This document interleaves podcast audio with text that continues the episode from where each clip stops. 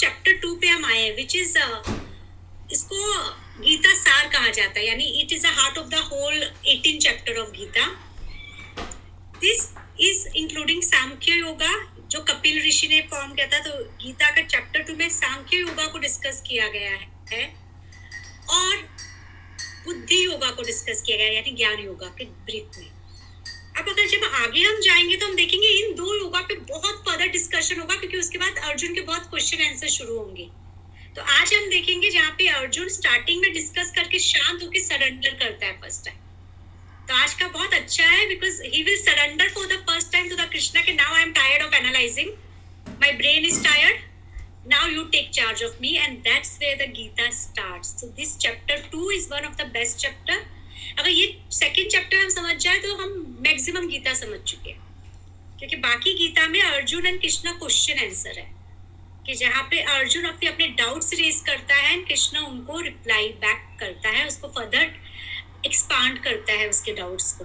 लेकिन इसमें मैक्सिमम चीज़ें कवर हो रही है। तो हम स्टार्ट करते हैं पहले श्लोक से, जो है संजय ने धृतराष्ट्र से कहा। तो संजय इज़ टेलिंग धृतराष्ट्र मधुसूदन ने तब उसे संबोधित किया, जिसकी आँखें अश्वों के कारण धुंधली हो रही थी और जो व्यथा एवं निरुत्साह के वशीभूत हो गया था। ना दिस इज़ वे जिसे हम कहते हैं ना कि way the disciple first time asking for mercy तो दिस इज़ अ स्टेट जहाँ पे हमने लास्ट टाइम देखा way Arjun says I don't want to fight कि अर्जुन सेज कि अपने रथ की गद्दी पे बैठ गया था लास्ट श्लोक में कि I won't be able to fight अगर हम चैप्टर वन में जाए। यहाँ पे फ़र्स्ट टाइम कृष्ण उसको देखते हैं, यानी उसको एड्रेस करते हैं।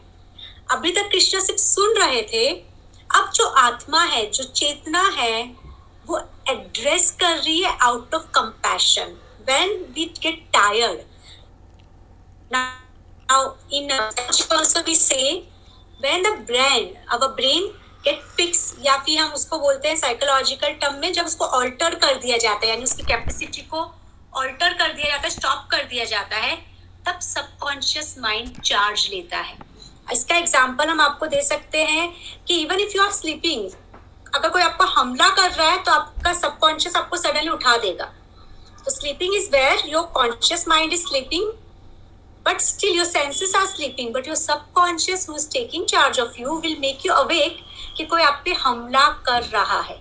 तो ये सबकॉन्शियस की चीज़ है कि जब कृष्ण देखते हैं अर्जुन को it's the first time where his brain has somewhere calm down and the soul has taken the charge and looking at the body looking at the mind with compassion now this a compassion is two type of compassion if we see one is the compassion when we see people suffering for material issues so if we see people suffering in their office when we see people suffering in relationship these are the material compassion that we feel mostly very rarely we feel the compassion for the soul कि ये बेचारा अपनी life को waste कर रहा है ये इतने बार्गेनिंग कर करके ये अपनी लाइफ को वेस्ट कर रहा है सिर्फ़ एनालाइजिंग में या ये अपनी लाइफ को सिर्फ़ करियर में वेस्ट कर रहा है ये लाइफ को बियॉन्ड मटेरियल नीड नहीं देख पा रहा। तो अर्जुन की जो स्थिति थी, वो मटेरियल डिज़ायर की वजह से सफरिंग नहीं थी। अर्जुन सफ़र कर रहा था because of the soul craving for the righteousness यार way the soul is really confuse that what should I do how can I take charge of my senses how can I overcome my sense desires और यहाँ पे उसकी आत्मा ने first time उसको सिर्फ़ compassion से, यानी विथ लव उसको एड्रेस किया। जब हमें मालूम ये होता है तो हमें एक कैथारसिस फील होता है। जब आप मेडिटेट करते हो सडनली आपका ब्रेन शून्य हो जाता है। You feel calm this is a state which the Arjun has acquired and that's why he could feel the calmness of the Krishna compassion coming towards him that's what the first shloka is all about Now we are coming to the second sloka, which is Hey Arjun, इस कठिन क्षण में तुम पर ये विषाद कहाँ से आया जो कि एक आर्य के लिए अनुचित अकीर्तिकर और स्वर्ग की प्राप्ति में बाधक है This is the first time the soul is talking in the Gita. यहाँ से कृष्णा ने फ़र्स्ट टाइम कहा जहाँ पे उसका सबकॉन्शियस उसे समझा रहा है कि from where this indecisiveness indecisiveness has come to you because a soul is pure and if the soul is pure all the circumstances are pure the reason we feel so much confusion in life because somewhere we are not ready to overcome our own shortcomings तो हमें अपने गुस्से को नहीं छोड़ना है हमें अपने हैबिट्स को नहीं छोड़ना है हमें अपने पोजीशंस को नहीं छोड़ना है और बिकॉज़ हम अपने शॉर्ट कमिंग्स को ओवरकम नहीं करना चाहते, हम कंफ्यूज रहते हैं कि अगर कभी हमसे वो छीन लिया गया तो क्या होगा? तो अगर मुझसे मेरी पोजीशन ले ली गई तो क्या होगा? गिव यू द एग्जांपल आप में से किसी ने टर्की हिस्ट्री को कभी एक्सप्लोर किया है? द कंट्री टर्की की हिस्ट्री तो if you explore the Turkey history Turkey suppose to be the one of the secularist country अगर हम 1970 या 80 में जाएँ तो तो it's one of the most secular country में टर्की आता था। एंड द मिनिस्टर जो अब है वहाँ का, वो भी बहुत सेक्युलर मिनिस्टर हुआ करता था president then when his power was going his people told him ministry कि now if you want to win the politics you have to play religion and that's where the turkey last 30 years from a secular country became the islamic country, where he started promoting क्योंकि major population वहाँ पे Islamic था। और जहाँ पे Turkey secular country से धीरे धीरे इस्लामिक बनता गया। तो ये सिचुएशन कंफ्यूजन में कब आती है? बिकॉज़ हम अपने शॉर्ट कमिंग्स को नहीं दबाना चाहते, उनको ओवर पावर नहीं करना चाहते। Then we are confuse and there is a probability for us to fallible in life कि हम मिस्टेक करें? तो इसलिए कृष्णा जो है, वो उसे कहता है कि तुम में ये कंफ्यूजन कहाँ से आया? Because one way you are talking like a knowledgeable person and second time you are falling back कि मैं ये नहीं कर सकता, वो नहीं कर सकता। अब ये सेकेंड सिचुएशन भी कब आती है? When we are new to spirituality so if you see when we are new to spirituality, there is a knowledge in us, but the difficulty is to practice the knowledge. And because we find difficult to practice the knowledge, somewhere we become dual in our personality. Somewhere we become pretentious in nature. कि हम बात तो कर पाते हैं क्योंकि knowledge को इतनी बार पढ़ोगे तो आप भी तोते की तरह रिपीट कर पाओगे। लेकिन जब एक्शन में उसको इस्तेमाल करने की बात आएगी, तब आएगा कि हम सही माध्यम में जा सकते हैं क्या नहीं। तो I give you another example Gandhi ji और someone who to practice it जब मौका आया था कि गांधी जी के बेटे के साथ दो और स्टूडेंट थे जिनको अब्रॉड जाने का मौका आया था। सिर्फ़ एक ही बच्चा अब्रॉड जा सकता था। इवन तो Gandhi ji son was equally good to be send abroad he said if I will send my son वो नेपोटिज्म में आ जाएगा कि आई हैव फेवरेटिज्म मैंने अपने बेटे को मौका दिया। मेरा बेटा मेरा होने की वजह से इसको यहाँ पे भी एक्सप्लोर करने का मौका मिल जाएगा। I will send this another lady son जिसको लाइफ में आगे बढ़ने से मदद मिल सकती है।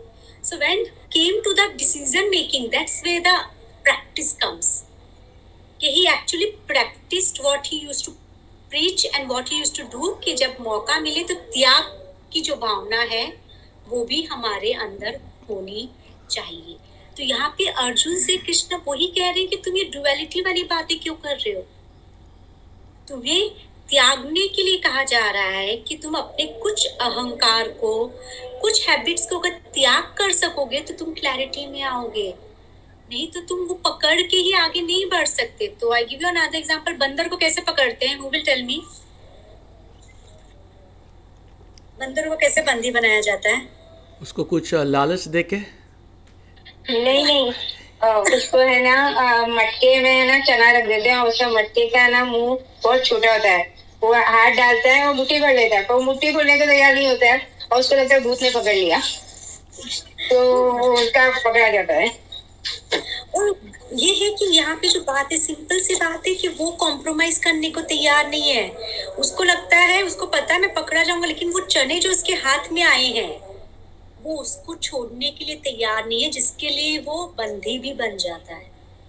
That is what we are we don't want to let go anything even if we going to suffer because of that because we want to have everything with us कि अरे मेरे पास सब हो जब मैं आगे स्पिरिचुअलिटी में बंद हूँ लेकिन हमें ये समझना होगा सबका कर्मा ही उसको लेके जाएगा तो हम उनको गाइड कर सकते हैं उनको बता सकते हैं आगे कितना जाना है कितना नहीं फाइनली उनका कर्मा ही डिसाइड करेगा कि वो कितना genuine है on the path let's put it that so there are many who will say yeah i want i want but they will always give excuses for not able to do it so how genuine we are on the path will make sure whether our soul will able to connect to us क्योंकि ये Krishna consciousness जो बात करते हैं third eye वो तभी हो पाएगा जब आप एक level pay off spiritual practice पहुँच पाओगे जो अर्जुन पहुँच गया था कहीं ना कहीं तो इस सेकंड स्लो का कंप्लीट और यहाँ पे कि वहाँ पे कृष्णा उसको बार बार कहता है कि तुम और डीप मेडिटेशन में जाओ, और तुम ये डुअलिटी की बातें छोड़ दो। Now we are coming to the third one वैसे आज एकादशी है तो इट्स अ गुड डे कि आज हम लोग गीता भी सुन रहे हैं। और आज तिल की एकादशी है यानी आज के दिन तिल खाना जो लोग एकादशी का फास्ट नहीं कर रहे हैं वो लोग तिल खा सकते हैं नहीं तो आज के दिन कहते हैं पूरा मन तिल का है कि आज भगवान को तिल से नहलाओ तिल खाओ सब कुछ तिल के साथ किया जाता है। क्योंकि तिल को अनाजों में सबसे सर्वश्रेष्ठ मान, जाता है। कि अगर आपने किसी को तिल दिया तो यानी आपने उसको अनाज का दान दिया है। काले सफ़ेद दोनों तिल? दोनों तिल दे आर लाइक अगर आपने जैसे आज की जो कहानी है वो भी ऐसी है कि वो मेरा बहुत भक्ति करती थी लेकिन वो कभी किसी को अन्नदान नहीं करती थी। अन्नदान नहीं करते थे हाँ पढ़ी मैंने। उन्होंने उनको कहा कि तुम तिल और गुड़ का दान करो। तो ये है कि अगर आप तिल दान करते हो तो कहते हैं वो अन्नदान में सर्वश्रेष्ठ माना जाता है। मैंने आज पंचामृत में डाला थोड़ा थोड़ी आहुति में डाला थोड़ा स्नान किया उससे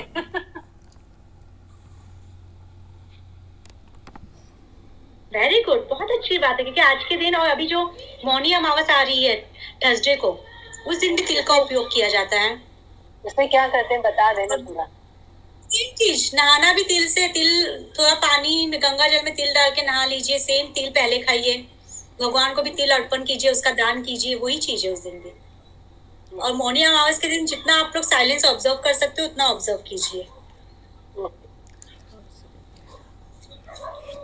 तो अब हम आते हैं थर्ड श्लोक हे पार्थ अपुरुषता के आगे समर्पण मत करो। यह तुम्हारे लिए उचित नहीं है।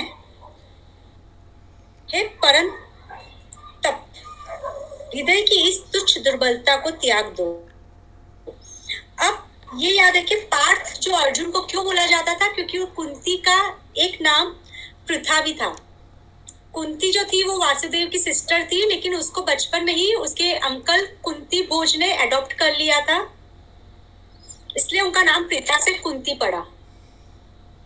तो यहाँ पे जब हम सुनते हैं कि कृष्ण बार बार अर्जुन को पार्थ बोलता है it's because he represent the son of the Kunti.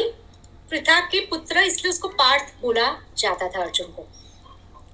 तो यहाँ पे कृष्ण बहुत अच्छी तरह से कहते हैं कि तुम अपने अंदर ये जो कंफ्यूजन पैदा हो रहा है ये जो इनडिसाइसिवनेस से तीन चीज़ होती है साइकोलॉजी में, कि जब हम किसी भी थ्रेटफुल सिचुएशन में हैं, जिसको हम कंट्रोल नहीं कर पा रहे हैं तो इधर वी विल फाइट बैक कि चलो या तो मरूँगा या बच जाऊँगा। या हम भागने की कोशिश करेंगे कि हम, हमें पता है अगर फाइट करेंगे तो नहीं होगा जो अर्जुन भागने की भी कोशिश कर रहा है थर्ड है। गिव अप करना डिप्रेशन में चले जाना। जिसको अगर आप जानवरों में देखो तो कुछ कीड़े होते हैं जिनको आप टच करो तो फ्रीज हो जाते हैं। यानी वो अपने अंदर ही स्नेल जो होता है, वो अपने अंदर फ्रीज हो जाते हैं कि आपको लगता है वो मर चुका है, लेकिन थोड़ी देर में वो वापस चलने लगेगा। तो अर्जुन से कृष्ण कहते हैं, या तो तुम लड़ाई करो, या तो फिर तुम मैदान छोड़ के जाओ। लेकिन तुम इस तरह की कायरता फ्रीजिंग में मत जाओ कि उन लोग मुझे मार दे कुछ भी कर दे। फ्रीजिंग जो डिप्रेशन है, वो तुम्हारे गुण को अच्छा नहीं देता, क्योंकि हम फ्रीज कब होते हैं? सोलर प्लेक्सिस अर्जुन है। हमारा सोलर प्लेक्सिस कब फ्रीज होता है? जब वो हेल्पलेस फील करता है होपलेस फील करता है। जब उसको लगता है कि नथिंग इज़ गुड और इसलिए फ्रीजिंग जो अर्जुन की स्थिति है, वो डिप्रेशन वाली स्थिति है। और इसलिए कृष्ण उसको कह रहे हैं कि तुम इस डिप्रेशन से बाहर निकलो, क्योंकि सोलर प्लेक्सिस को ड्रेन कर रहा है और सोलर प्लेक्सिस को नीचे के चक्रा पे लेके जा रहा है, जिसमें फियर है डाउट्स है। तो तुम वहाँ से निकल के अपर चक्रा की तरफ़ मूव करने की कोशिश करो। तो कृष्ण उसे फाइट एंड फ़्लाइट को चूज़ करने के लिए कह रहा है और वो उसे डर से बाहर निकलने की कोशिश कर रहा है, जिसके लिए वो उसको कह रहा है डीप मेडिटेशन में जाओ, क्योंकि तभी हो पाएगा कि जब हम डीप मेडिटेशन करें तो I give you another story there was a story ये स्वामी रामा की किताब में ये स्टोरी था कि once his teacher send him to meet another teacher तो स्वामी रामा जाते हैं उस टीचर से मिलने के लिए उनकी गुफा में। वहाँ जाते हैं तो टीचर मेडिटेट करता रहता है। स्वामी रामा वहाँ पे वेट करते हैं कि मेडिटेशन से उठेंगे तो उससे मुलाकात होगी। एक दिन हो जाता है, वो उठते नहीं है। दो दो दिन हो जाते हैं, वो उठते नहीं है। स्वामी रामा जाके, गाँव में जाके फिर वापस से ऊपर आते हैं। फिर वो देखते हैं, वो उठे नहीं है। तो वो गाँव वालों से पूछते हैं कि ये संत जो है, वो कब उठते हैं? बोले, वो तो उनकी मर्ज़ी के मालिक है। कभी कभी हफ्तों में भी वो आँखें नहीं खोलते हैं कभी कभी हर दिन खोल देते हैं। तो स्वामी रामा को, क्योंकि गुरु ने कहा है, उनसे मिल के आओ तो वो जा तो सकते नहीं है वापिस। तो वहीं पे फिर रहते हैं, विलेज में घूमते हैं, वो वेट करते हैं कि किसी दिन तो सेठ आके खोलेगा। एक दिन वो सेंट आँखें खोलते हैं। तो गाँव वालों को पता चल जाता है कि उन्होंने आँखें खोले सब आते हैं उनकी पूजा करने के लिए, उनसे ब्लेसिंग्स लेने के लिए। स्वामी रामा वहाँ पे ही बैठा है और फिर वो सेंट को देख रहा है। तो वो पूछते हैं कि तुम यहाँ पे क्यों हो? तो फिर वो कहते मैं यहाँ पे महीनों से हूँ, मैं आपकी आँखें खुलने का इंतज़ार कर रहा था। तो वो मुस्कुराते हैं बोलो क्या चाहिए तुम्हें? नहीं मुझे मेरे गुरु जी ने भेजा है आपसे ब्लेसिंग्स लेने के लिए। तो कहते ठीक है, तुमको ब्लेसिंग्स देते हैं। स्वामी रामा पूछते आपसे एक बात पूछू? बोला हाँ.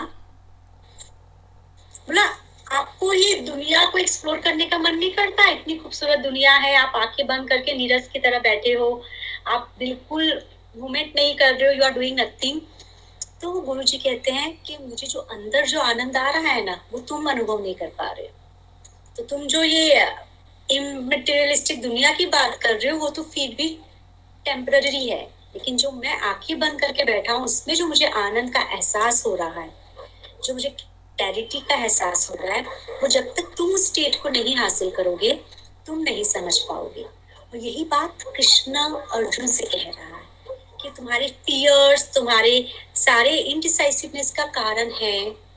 क्योंकि तुम अभी तक दिमाग लगा रहे हो, तुम अभी तक विचार कर रहे हो, तुम अभी तक एनालाइज कर रहे हो, तुम अभी तक प्रॉफिट लॉस के बारे में सोच रहे हो, तुम अभी तक अच्छे बुरे के बारे में सोच रहे हो।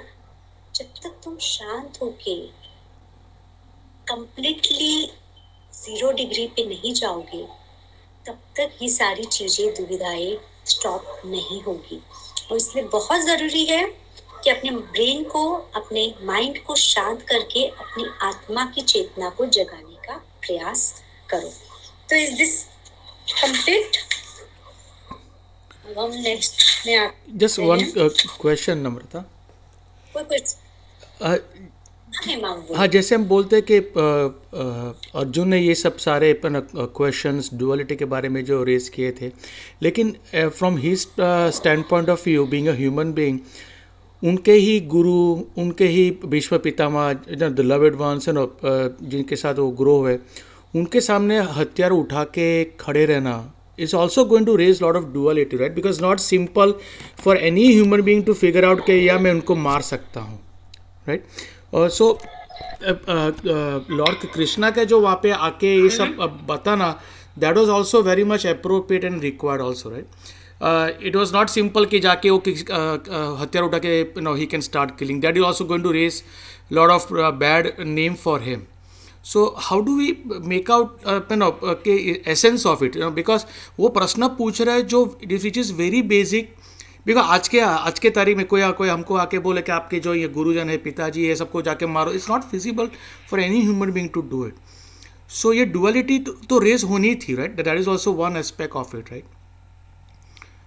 because it's not not simple because how the guidance that he is getting is is what making him calm down which is making him making feel कि yes he is doing something which is uh, designed by the divine otherwise if he does that uh, without that divine help he would have been uh, to, today would have got a very bad name कि उसे जाके सबके अपने जो uh, जो थे स्वजन उनको मार दिए स्टार्टिंग से जो कर रहे हैं हम यही बता रहे हैं ये अर्जुन का खुद के साथ फाइट चल रहा है। इसलिए हमने कहा, द्रोणाचार्य जो है वो हमारे संस्कार है, हमारे विक है। भीष्म पितामह हमारा ईगो है। इसलिए हमने पहले के चैप्टर्स में हमने सबके कैरेक्टरिस्टिक बताए हैं, जो हमारे अंतरात्मा का ही हिस्सा है। डुअलिटी कब आती है? जब हमने, जो हमने मंगी कि हमें छोड़ना लाइफ में, सच में कुछ भी नहीं है। तो I tell you the thing कि मेरा एक क्लाइंट था अगेन जिसको एक पर्टिकुलर बिज़नेस में बहुत लॉस हो रहा था। लेकिन फिर भी उसको बिज़नेस गिव अप नहीं करना था क्योंकि उसका ये था कि मेरे पिताजी ने कभी इसमें प्रॉफिट कमाया था। बट पिताजी ने प्रॉफिट कमाया था तुमको ये नहीं जच रहा है तो छोड़ दो इसको। लेकिन नॉट रेडी टू गिव तो ये है कि हम इंसानों की प्रकृति है कि हम गिव अप करना नहीं चाहते हम कोई भी चीज़ छोड़ना नहीं चाहते. रूढ़ीवादी जिसे कहते हैं हम पुराने बिलीफ जिसका अभी कोई रोल नहीं है हम फिर भी उसको होल्ड करके रखेंगे। Right. तो यही अर्जुन की स्थिति है कि उसको पता है ये जो मेरे पुराने संस्कार है मेरे हैबिट से अब मुझे मदद नहीं कर रहे हैं मुझे बल्कि नेगेटिव ही बना रहे हैं। लेकिन फिर भी वो उन्हें छोड़ना नहीं चाहता तो ये हम सबके साथ होता है हम क्योंकि छोड़ना कुछ भी नहीं चाहता। Right got it. जब तक हम छोड़ेंगे नहीं, हम आगे बढ़ेंगे नहीं, क्योंकि हम कितना बोझ लेके आगे जाएँगे, जैसे हमें बोलते ना, लगेज एयरपोर्ट पे कितने लोग सामान छोड़ते हैं। अगर आप कभी देखो तो लोग अपने कपड़े निकाल निकाल के छोड़ते हैं, क्योंकि उनसे महँगा तो उनके ऊपर टैक्स लग रहा है या उनके ऊपर उसका एक्स्ट्रा चार्जेस लग रहे हैं, क्योंकि छोड़ना पड़ रहा है। आई नो कि मेरी भांजी ने भी बहुत कुछ छोड़ा है। एक बार हम लिक्विड उसके पास कंटेंट ज़्यादा हो गया था तो उसने अच्छे खासे आईब्रो सब सब निकाल के छोड़ दिया था। तो ये है कि जब छोड़ते हैं ना कि कभी कभी आगे बढ़ने के लिए आपको छोड़ना पड़ता है। तो सिंपल थिंग right. और दूसरा जो आपने जो एग्जांपल जो श्लोका पे आते हैं। पूछो अभी के बाद में सो so, जो आपने जो जो गांधी जी का जो एग्जांपल दिया right that I think is very common that happens in day to day life जैसे आपने बोला कि ही हैड अ चॉइस के दोनों बच्चों को भेज सकते थे लेकिन he didn't want to have a bad you know results of it कि निपोटिज्म के बारे में. लेकिन जब ये ये situation what I have seen experience also कि जब भी हम ऐसा डिसीज़न मेकिंग पे आते हैं somewhere it is in our culture कि हम भगवान पे छोड़ देते हैं. जो हो- न, नसीब में होगा जो which we use very very commonly कि नसीब में होगा वो होगा। So how do we how do we जज इट सेइंग ये नसीब में होगा वो होगा हिसाब से चलना है या you have to take some decision and be bear the outcome because जब ये आउटकम जब भी खराब आता है हम क्या बोलते हैं ना वो तो तुमने गलत डिसीज़न दिया। We always talk in past tense so लेकिन हिमांग बेस्ट ऑफ़ द डिसीज़न भी लाइफ में रॉन्ग होते हैं इसलिए आज आधी पॉपुलेशन जो है गांधी को आज भी गालियाँ दे रही है। अभी मार्टियर्स डे गया ना गांधी जी का थर्टियथ था ना thirtieth Jain yeah I have come across so many people some of them they like good he got killed yeah I know yeah So they are even if the best of the soul going to get a negative remark, positive remark based on the perception, right? So even if you make calculative decision, if you have to suffer, you have to suffer. So that's फिर वो क्या होता है? वो guilt में हो जाता है। Then we going to guilt कि मैंने ऐसा क्यों किया? अगर मैंने नहीं किया होता। वहीं पे एक्सेप्ट करना है कि हम कोई भी चॉइस करें उसका क्या डेस्टिनेशन निकलेगा वही प्रभु बार बार कहते हैं वो तुम्हारे पहले के कर्मा के बेस पे होगा अभी के चॉइस के बेस पे तो कुछ भी नहीं हो रहा है। तो हम आज जो भी है हमारी चॉइस बेस्ड नहीं है। आई नो कि when I was new to spirituality मैं कॉलेज में भी थी मैं वर्कशॉप कंडक्ट करती थी। कॉलेज में नहीं जब मैं वर्कशॉप कंडक्ट करती थी यंग बस से। तो I use to say always कि only psychology was my choice बाकी सब कुछ अपने आप हुआ। But once the teacher in the class जहाँ पे मैं पंजाब में टीचर वर्कशॉप कर रही थी कि आज Namrata you think even psychology was really your choice you have been guided on this path uh, so what you feel about this? And that's where कि and we feel we have made the decision but we don't know. If we are actually guided on that path. Otherwise हमें पता भी नहीं चलता कि psychology जैसा कोई subject exist करता है। तो ये है कि हमें गाइड भी इसलिए हमारे डिसीज़न सही हो या गलत हो वो हमारे कर्मा के बेस्ड पे ही आएगा ही। ओके बिकॉज़ मैं इसलिए बता रहा हूँ बिकॉज़ इन जनरल करना बहुत हाँ because that that that part is missing in our society to be really honest because growing up in Mumbai when I मैंने जितने भी सारे एक्सपीरियंस देखे ना most of the decision making is never there because we always worried about the outcome of it. तो हम क्या करते हैं? नॉर्मली नसीब में होगा भगवान पर ऐसा हमारा थोड़ा कल्चर में कहीं ना कहीं एक इनबिल्ट है। So that's I am asking whether we should go with saying नसीब में होगा उस हिसाब से चले। हाँ लेकिन उसके लिए एक डिसीज़न भी लेना ज़रूरी है। वी शुड लेना है तो सरेंडर करना है। Okay okay. डिसीज़न तो लेना ही है। उस सरेंडर करना है आउटकम तो जब अर्जुन ने डिसीज़न लिया कि मैं जरासंध को नहीं मार पाऊँगा तो मैं खुद धरती पे चला जाऊँगा वो उसका डिसीज़न था। उसको कहीं ना कहीं फेथ था कि Krishna feel I am right he will come protect me और आई विल रियली डाई तो वो था उसने डिसीज़न खुद डिक्लेरेशन दिया था। कृष्णा से पूछे बिना डिक्लेयर किया था। लेकिन when he had declared because he was on the right path somewhere the divine had interfered Okay. so even if he happens to make a wrong if we feel mentally decide करता है mental mind decide करता है। Mind confuse create करेगा। जब हम soul से पूछते हैं जो मैंने लास्ट टाइम कहा था go with first thought first feeling कि अभी जब मन में आया है तो सोचना नहीं है नेक्स्ट क्षण क्या होगा क्या नहीं होगा I always go with that. If I feel something I immediately love to it because second thought अपने आपको कमज़ोर कर देगा। आपके एक्शन को कमज़ोर कर देगा क्योंकि बार बार आप सोचोगे ये करना चाहिए क्या वो करना चाहिए ये सही होगा क्या वो। Analyse I always go with the first thought, first? It starts doing analyse कि ये हाँ. गॉट इट हाँ, और वहीं पे हमारे विचार कमज़ोर हो जाते हैं ना। ठीक है तो हम आते हैं श्लोका नंबर फोर पे। हे मधुसूदन हे शत्रुओं को नष्ट करने वाले क्वेश्चन इस पूछना है। युद्ध में। हाँ बोलो रीमा मैं ये कह रही हूँ कि बहुत आज डिस्टरबेंस आ रहा है वॉइस बहुत ब्रेक हो रही है। मेरी तरफ़ मतलब मुझे ही लग रहा है कि सबको लग रहा है। क्या? हमें तो क्लियर आ रही है आवाज़ कैसे नहीं मैं हमें तो क्लियर आ रही है। मेरे पास में फिर भी होता है हो ये ना टेक्नोलॉजी दूर की चीज़ पहुंचाती है। ओके आज बहुत एकदम टूट टूट के ब्रेक हो रही है सारी आवाज़। हे को एक सेकंड हाँ कंटिन्यू यहाँ पे अर्जुन वापस से कह रहा है हे मधुसूदन हे शत्रुओं को नष्ट करने वाले क्योंकि एक बार आत्मा अवेक हो जाती है शत्रुओं को नष्ट कर सकती है इस युद्ध में मैं भीष्म और द्रोण ऐसे जन जो पूजनीय है पर अपने बाण किस प्रकार छोड़ सकूँ? तो is again asking how can I give away the people my qualities, my characteristic, my positions, my beliefs जिसकी वजह से आज मैं क्योंकि अगर वो लोग नहीं होते चाहे वो मेरे फ्रेंड्स हो फैमिली हो रिलेटिव्स हो या वो सारे एक्सपीरियंस नहीं होते जो मेरे करियर के हैं जो मेरे एजुकेशन के हैं तो मैं भी नहीं रहता। लेकिन अब तुम मुझे सब कुछ अनलर्न करने बोल रहे हो। और तुम मुझे कह रहे हो कि मैं मेडिटेट करूँ। तो वुडंट इट बी सेल्फिश कि अब वो लोग जब मुझे बुला रहे पार्टी करने के लिए, मैं बोलूँगा मैं मेडिटेट करूँ। जब वो लोग मुझे हैंग आउट करने बोलेंगे, मैं बोलूँगा मैं मेडिटेट करना चाहता हूँ, मैं स्पिरिचुअल रीडिंग करना चाहता हूँ, मैं अपनी प्रैक्टिस करना चाहता हूँ। तो क्या ये डुअलिटी या ये सेल्फिशनेस नहीं है कि I have use them when I wanted and today I am telling them कि I want my seclusion that's what Arjun is telling but यहाँ पे इम्पोर्टेंट ये है कि स्पिरिचुअल पाथ पे जब हम जाते हैं तो रुकावटें बहुत सारी आएगी।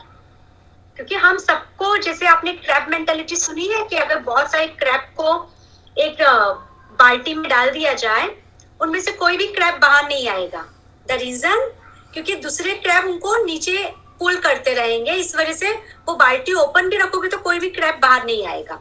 वही चीज़ हम सब इंसानों की हो चुकी है कि हम सब ये cycle of life and death, ये सोसाइटी, ये सब पेन और प्लेजर में इतने खुश हैं कि हम में से कोई कहता है कि हम मॉन्क बनना चाहते हैं। तो हमें लगता है, हाय हाय, ये क्या हो गया? इसको ठीक तो है ना?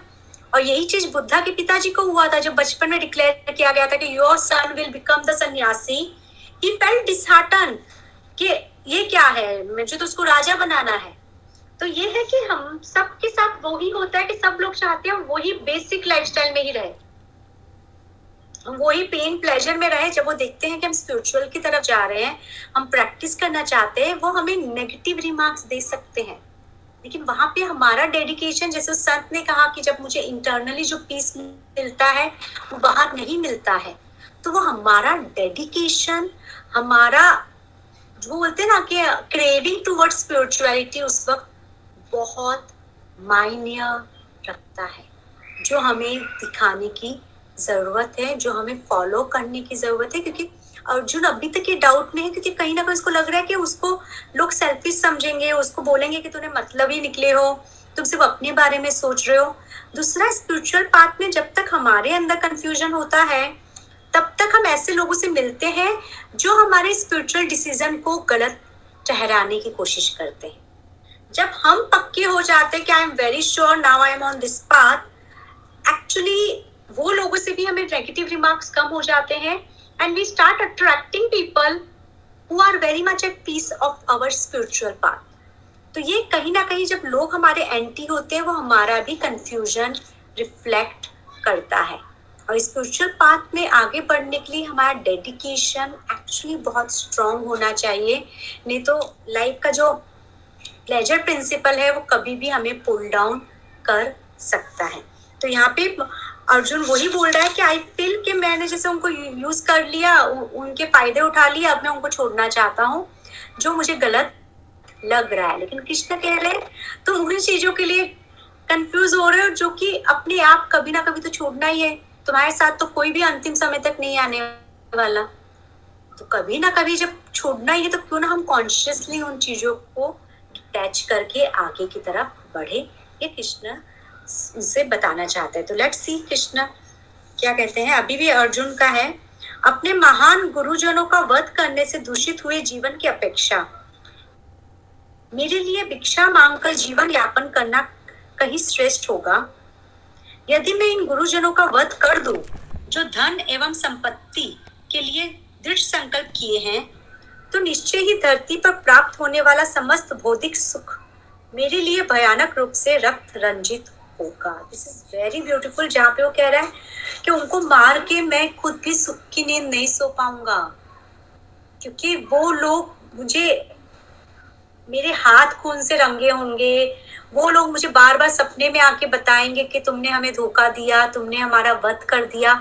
तो मैं अपना सुख चैन खो दूँगा। अगर मैं अपना सुख चैन ही खो दूँगा, मैं मेडिटेट कैसे करूँगा? दिस इज़ वेरी ब्यूटीफुल जहाँ पे वो सच में डाउट कर रहा है कि अपनों से दूर होके उनको तकलीफ़ देके या अपनी पुरानी आदतों से दूर होके उनको तकलीफ़ देके क्या मैं सच में एक आध्यात्मिक प्रगति कर पाऊँगा? या फिर मैं फंस जाऊँगा जहाँ पे मुझे हर वक्त उनकी तरफ़ से आलोचन, उनकी तरफ़ से शिकायतें, तकलीफ़ पीछा करेगी। Now this is a very deep and very important to understand also कि स्पिरिचुअल पार्ट में इसलिए अगर आप देखो तो जैनी हो या कोई भी समाज में बनने के लिए सबसे पहले भिक्षा कहते हैं, आपके पेरेंट्स आपको देंगे। तो कहीं पे भी जब आप मॉन्क बनते हैं तो पहला भिक्षा पेरेंट्स देते हैं। अगर कोई वैवाहिक मैरिड है तो उसकी वाइफ उसको भिक्षा देती है। अगर वाइफ भी नहीं तो बच्चे भिक्षा देंगे। द रीजन द फ़र्स्ट भिक्षा इज़ इम्पोर्टेंट बिकॉज़ भिक्षा का मतलब है I free you from the attachment of relationship I free you from the boundation of the relationship तो ये फ्रीडम जब तक हमें नहीं मिलेगी, हमारा वाकई में स्पिरिचुअल ग्रोथ में इशू आएगा। ये बहुत सही इसने पूछा, क्योंकि उनसे भी कहीं ना कहीं स्मूथ डिटेचमेंट बहुत ज़रूरी है। और इसलिए स्पिरिचुअल पाथ में कहा जाता है कि अगर कपल साथ में एडवांस हो तो बहुत ही अच्छी बात है। या फिर वो एक दूसरे को स्पिरिचुअल फ्रीडम दे तो भी बहुत अच्छी बात है। लेकिन एक पार्टनर स्पिरिचुअल ग्रो कर रहा है, दूसरा पार्टनर सफ़र कर रहा है। So I give you the example. I had the client who was married and suddenly she becomes yani wo within a month she decided to be a very spiritual and she refrained from participating in any kind of pleasure activity. Husband started feeling ke marriage is a vow of togetherness. Now you can't just leave me. And that's where she had come to me and I said, it's a togetherness. Even if you are participating as a surrender, participate as a surrender in the pleasure activity till that day he feel now he see you as a spiritual person and he doesn't desire that from you and that's the point in spirituality where you have to respect if you are in a social bound, where you respect the social boundary, जो कृष्णा अर्जुन को कहते हैं। So social boundary को निभाओ, लेकिन उसको भी service की तरह निभाओ। उसको एज अ ड्यूटी धर्म को कंप्लीट करो, वो भी तुम्हारा स्पिरिचुअल ग्रोथ में आगे मदद करेगा। और इसलिए जब बुद्धा बुद्धा बन के वापिस आता है, वो सबसे पहले अपनी वाइफ से मिलने जाता है। And he ask his wife you want me only for you और you want to let me free for the whole society whatever is your decision, i will respect you.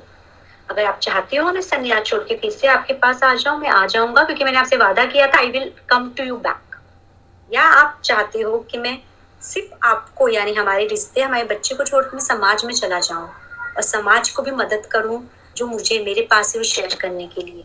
And the wife says you go because what you have, the society need. And that's where he get free from that karmic package. तो ये है कि जहाँ पे ये भी कह रहा है कि अगर मैं सडनली ब्रेक कर दूँगा, कहीं मैं सफ़र तो नहीं करूँगा। कहीं पे मुझ पे अभिशाप तो नहीं आ जाएगा, कहीं पे मुझ पे दोष तो नहीं आ जाएगा। लेकिन इसीलिए आपको रेगुलर रहना है, क्योंकि जब आप रेगुलर लेते हैं तो बाकी लोगों से आपका डिटैचमेंट अपने आप होने लगता है, वो एंटेंगलमेंट जो कर्मा का है, वो अपने आप कटने लगता है। और सब आपको स्पिरिचुअल प्रैक्टिस के लिए या आध्यात्मिकता के लिए वो स्पेस देने लग जाते हैं। क्योंकि उनको भी अब वो वाइब्रेशन अच्छी लगने लगती है। इज़ दिस पॉइंट क्लियर तो हम नेक्स्ट पे आते हैं so namrata when you say about the social boundings right जैसे when when we meet friends over the weekend तो वो सब एक्टिविटीज़ में there are lot of other activities which you like you may not like how do you deal with that situation और the spiritual जो बात करते हैं ना the growth and everything is more internal it's not so other people cannot understand or you know, uh, keep, you know what changes we are going through लेकिन how to how do we deal because that's the only way of remaining uh, well connected with the society this is more appropriate for us because weekend में एक ही है कि छोटी community होती है तो वहाँ पे जाके सब मिलना जुलना होता है and there are we find reasons just to meet up reasons are just to you know hang out meet up with the family बच्चों को uh, करने के लिए then in that situation how do we do? Because most of the people are not spiritual. उनका drinks चाहिए ये सब। So three उनको जैसा पार्टी चाहिए वैसा कीजिए। एक हफ़्ता उनको बोले कि क्यों ना हम लोग एक हफ़्ता कीर्तन भजन या सत्संग करें।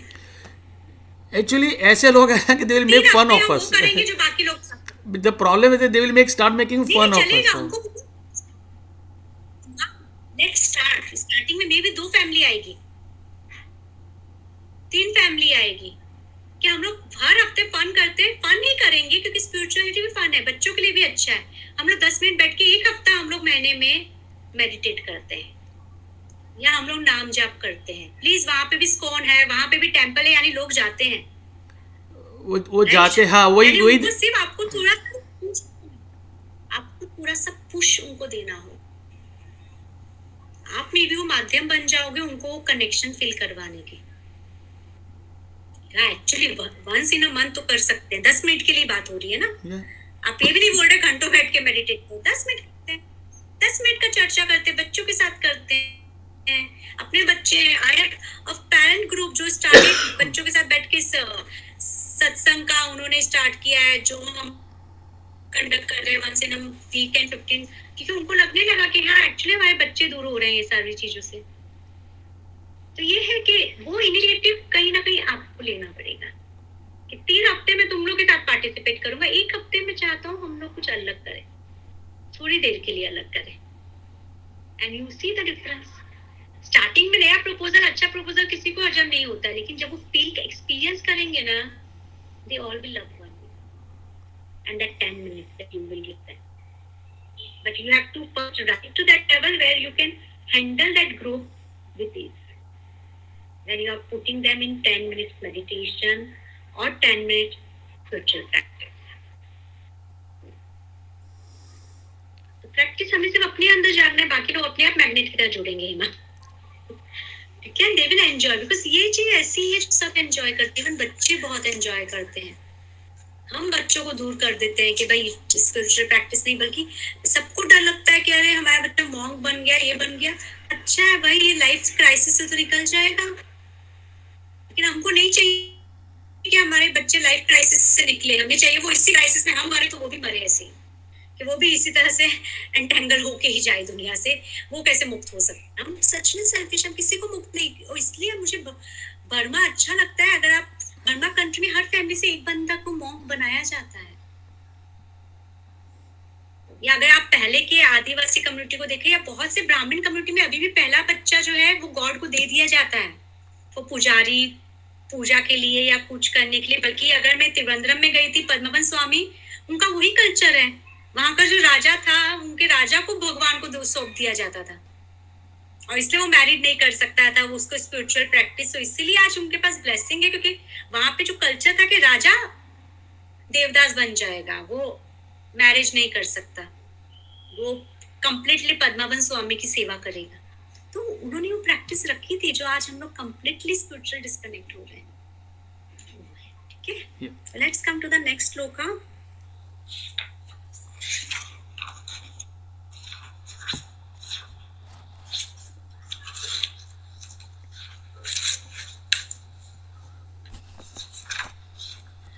ना मैं ये निर्णय नहीं कर पा रहा कि कौन सा उद्देश्य अधिक उपयुक्त होगा।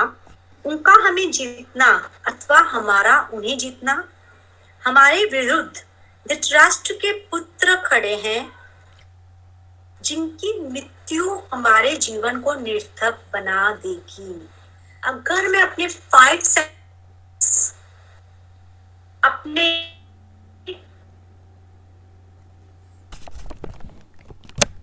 एंजॉय कैसे करूँगा? नहीं मैम आपकी आवाज़ चली गई नहीं पता चला क्या हुआ। Yeah, Namrata, we cannot hear you. Concern है कि अगर मैं इन सारी चीज़ों को छोड़ दूँ तो मैं एंजॉय कैसे करूँगा?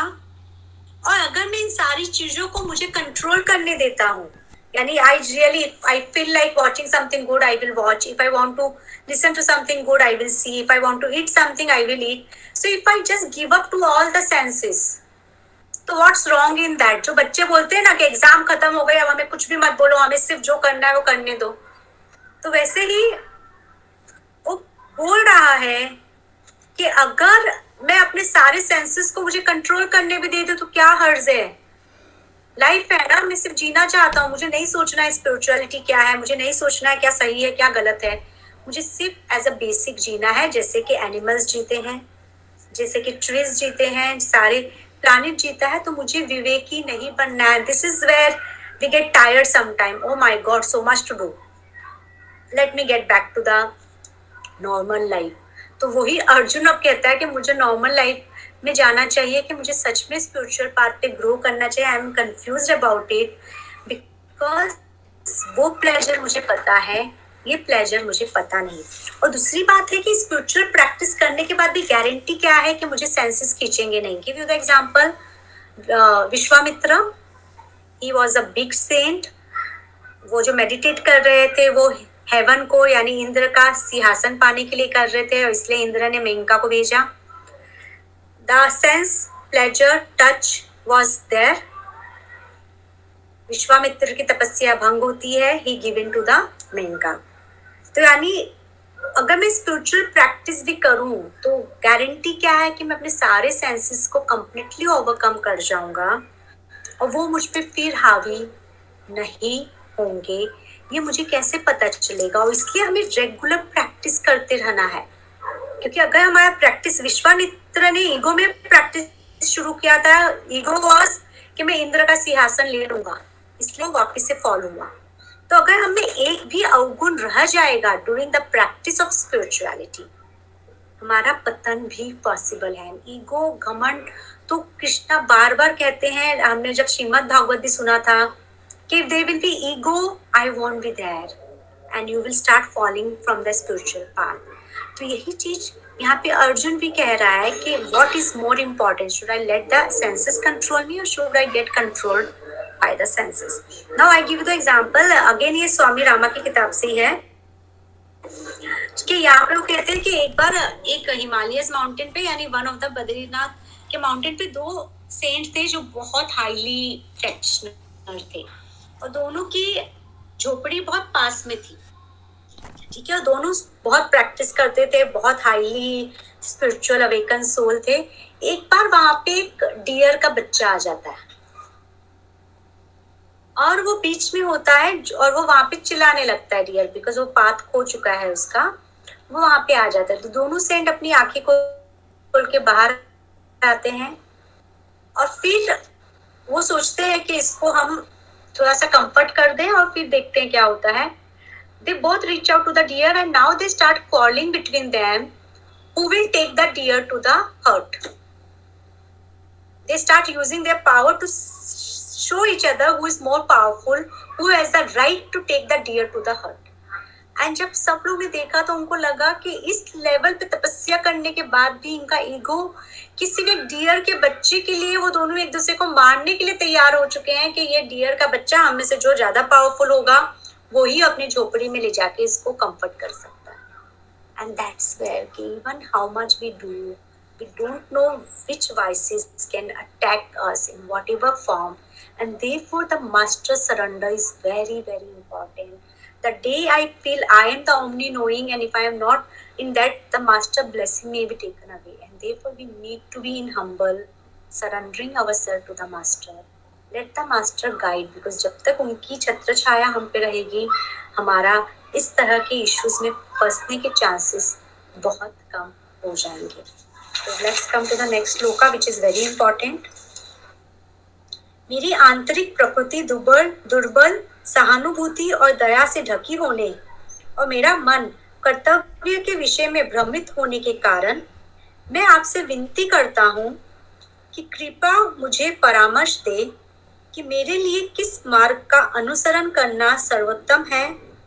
मैं आपका शिष्य हूँ, मैं आपकी शरण में हूँ। मुझे शिक्षा। फ़र्स्ट टाइम ही सरेंडरिंग लास्ट श्लोका में वो कॉल कर रहा था कि please come and guide me here he is actually surrendering for the first time कि I now surrender myself I take you my teacher please free me from this guilt this goodness this duality free me from this fear of giving away what I have and guide me what is right for me for my soul what is permanent for me because now I am tired of this temporary pleasure coming and going. And now I really want to have something which is permanent. So I give you the example again. Uh, Gotami का है ये example जो गौतम बुद्धा की कहानी में again आता है सो यर a story of a female whose husband is a traveling merchant. So she delivers a child, and then the husband sends her the letter saying that he got married to another lady. Now she should take care of the child and his mother, and he may never come back. She still compromised with life because she has a son with him. She is very happy, going very good with the life. एक दिन उसके बेटे को भी snake bite हो जाता है and he dies now she gots bizarre वो पागल जैसी हो जाती है and mother in law is very concern कि इसको कैसे मैं ठीक करूँ तो गौतम बुद्धा उस गाँव में एक बार आते हैं और सब लोग गौतम बुद्धा के पास जाते हैं उनसे ब्लेसिंग लेने के लिए तो ये भी पहुँचती है, इसकी मदर इन लॉ भी जाती है मदर इन लॉ कहती है प्लीज़ इसको ठीक कर दीजिए योर ब्लेसिंग से। ये ये कारण से पागल हो गई है। तो गौतम बुद्ध उससे पूछते हैं, बेटी, तुमको क्या चाहिए? तो कहती है कि मुझे मेरा बेटा मिल जाएगा तो आई विल बी फाइन तो गौतम बुद्धा बोलते, ठीक है, मैं दे देता हूँ तुम्हें बेटा। तो बहुत खुश हो जाती है, वो कम थोड़ी सेंस में आती है, बोले हाँ बोलिए, मैं क्या करूँ? मैं कुछ भी करने को तैयार हूँ। और वो उससे कहते हैं कि तुम उस घर से राय लेके आओ जिस घर में कभी मौत नहीं हुई and that's way we all know the story कि she struggles and she realise कि डेथ तो सबकी फैमिली में हुआ है and she comes to the Gautam Buddha and says how can I reach to the level where you are? And that's where he makes her his disciple. And he says कि life में जब तक हम drama में रहेंगे, वो हमें pen pleasure देता रहेगा लेकिन वो जब गौतम बुद्धा को सरेंडर करती है दैट्स वेयर इज़ आइसबर्ग कि वहाँ पे वो कहती है कि now I don't want to get into this entanglement please take me with you guide me what is good for my soul, so that I also feel the equilibrium like you. तो वही state अभी अर्जुन का है, जहाँ पे वो थक चुका है। और वो फ़र्स्ट टाइम क्राई कर रहा है कृष्ण को, अपनी आत्मा को कि मुझे बताओ क्या सही है। क्या बेस्ट है? और मैं वो करने के लिए तैयार हूँ। मैं वो प्रैक्टिस के लिए तैयार हूँ। Is this clear we are coming to the eight shloka मैं ऐसा कुछ भी नहीं देख पा रहा जो मेरी इंद्रियों को कष्ट देने वाली, इस आंतरिक व्यथा को दूर कर सके। कुछ भी नहीं। इस संपूर्ण धरती का अद्वितीय और संपन्न राज्य तथा स्वर्ग के देवताओं पर प्रभुत्व भी इसे दूर नहीं कर सकता।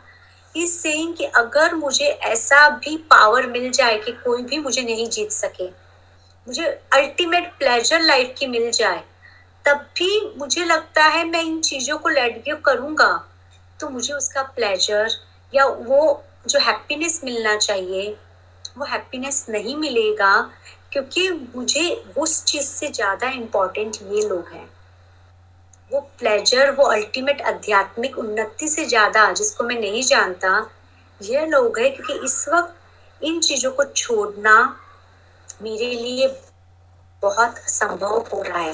This mostly happens when it comes to अगर आप में से किसी को कभी कोई हैबिट रही हो, चाहे वो अल्कोहल की सिगरेट की, कोई भी हैबिट जब आप हैबिट को छोड़ने जाते हो ना सिमिलर सिचुएशन आता है, जब आपको लगता है इसको लेके ही मर जाना अच्छा है देन लिविंग विदाउट इट क्योंकि हमें वो आदत इतनी ज़्यादा हो चुकी है इसलिए उतना ज़्यादा हमें विड्रोवल सिम्टम्स भी होता है।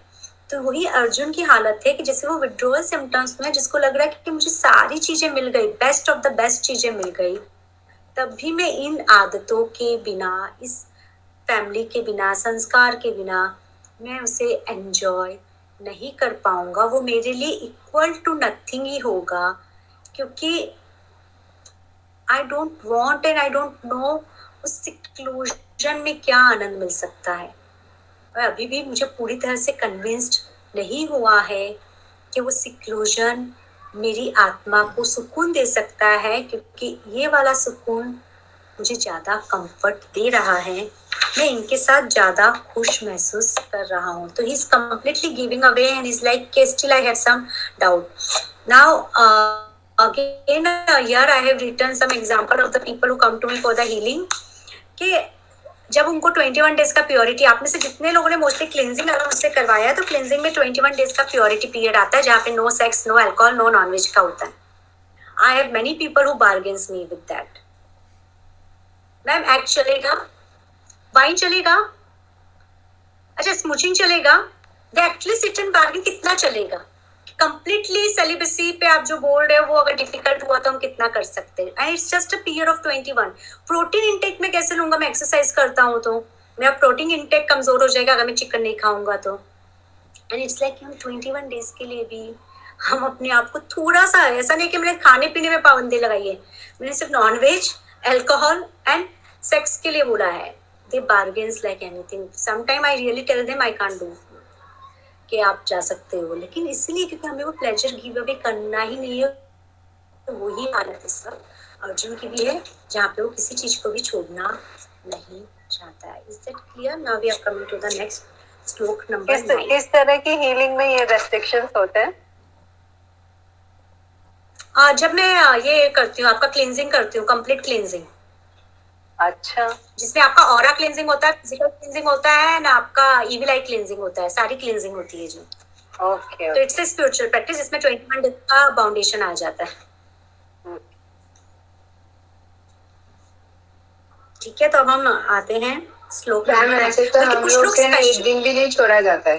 मतलब अगर व्रत है कल तो ऐसा लगता है कल नहीं खाने को मिलेगा आज ये खा लेते हैं या जैसे नवरात्रों में मालूम होता है कि जैसे अनियन नहीं खाना है तो नवरात्र से पहले दिन खाएँगे।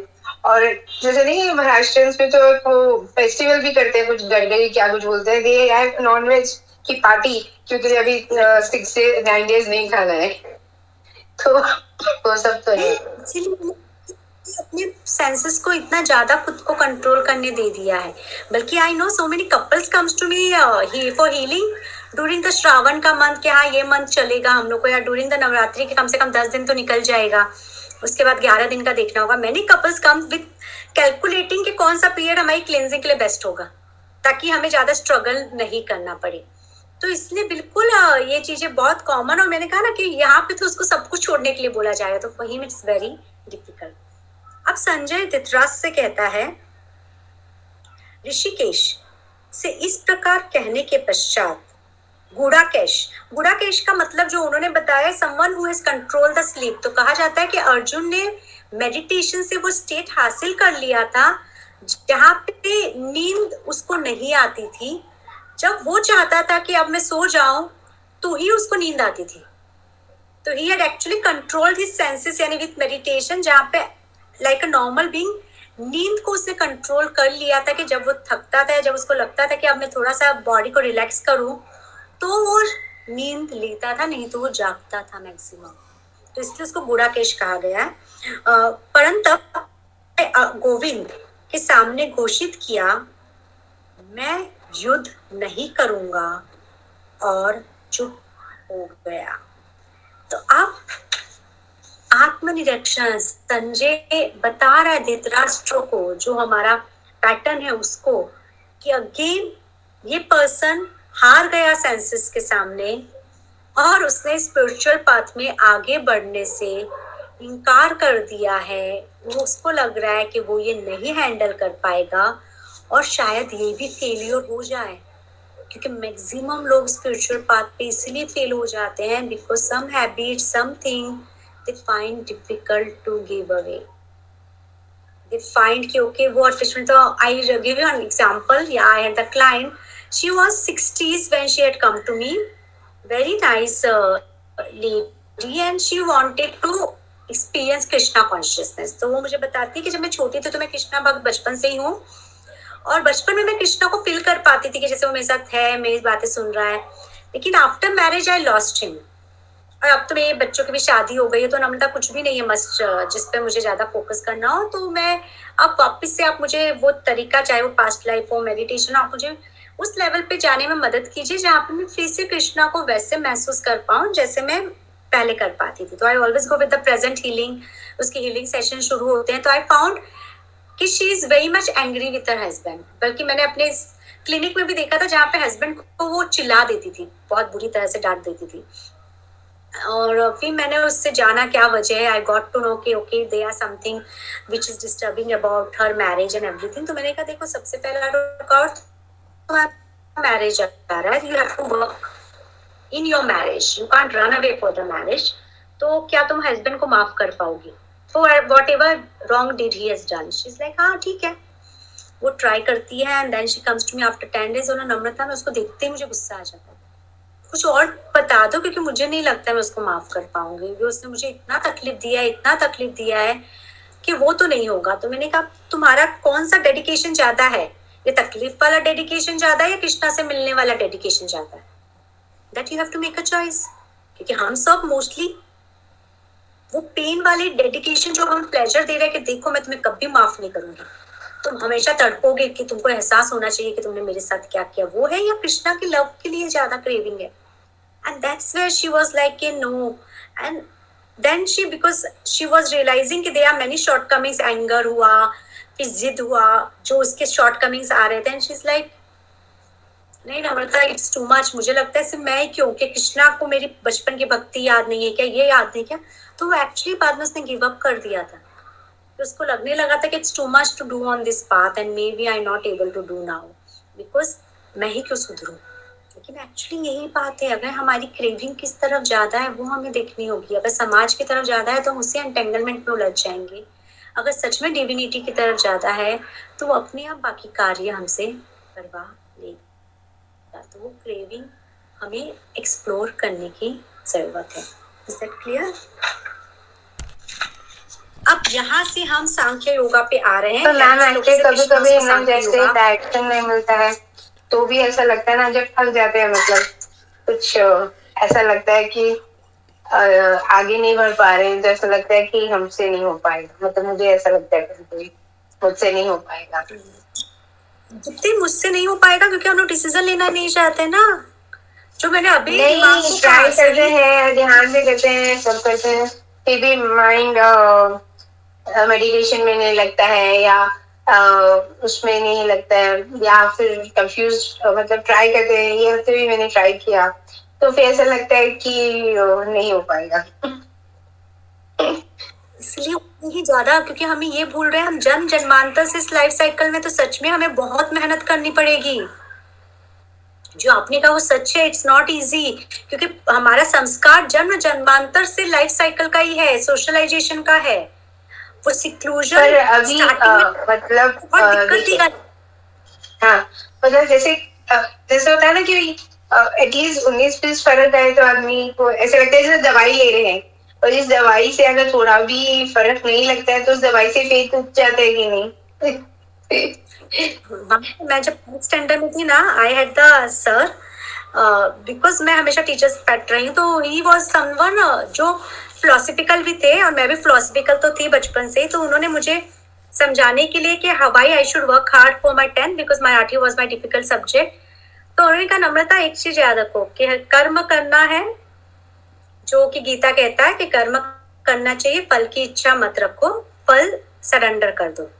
लेकिन बाद में अगर तुमको लगता है कि तुमको फल उतना नहीं मिला जितना मिलना चाहिए था if after you get the result and you feel repenting के नहीं मिला तो इसका मतलब तुम्हारे कर्म में इशू था।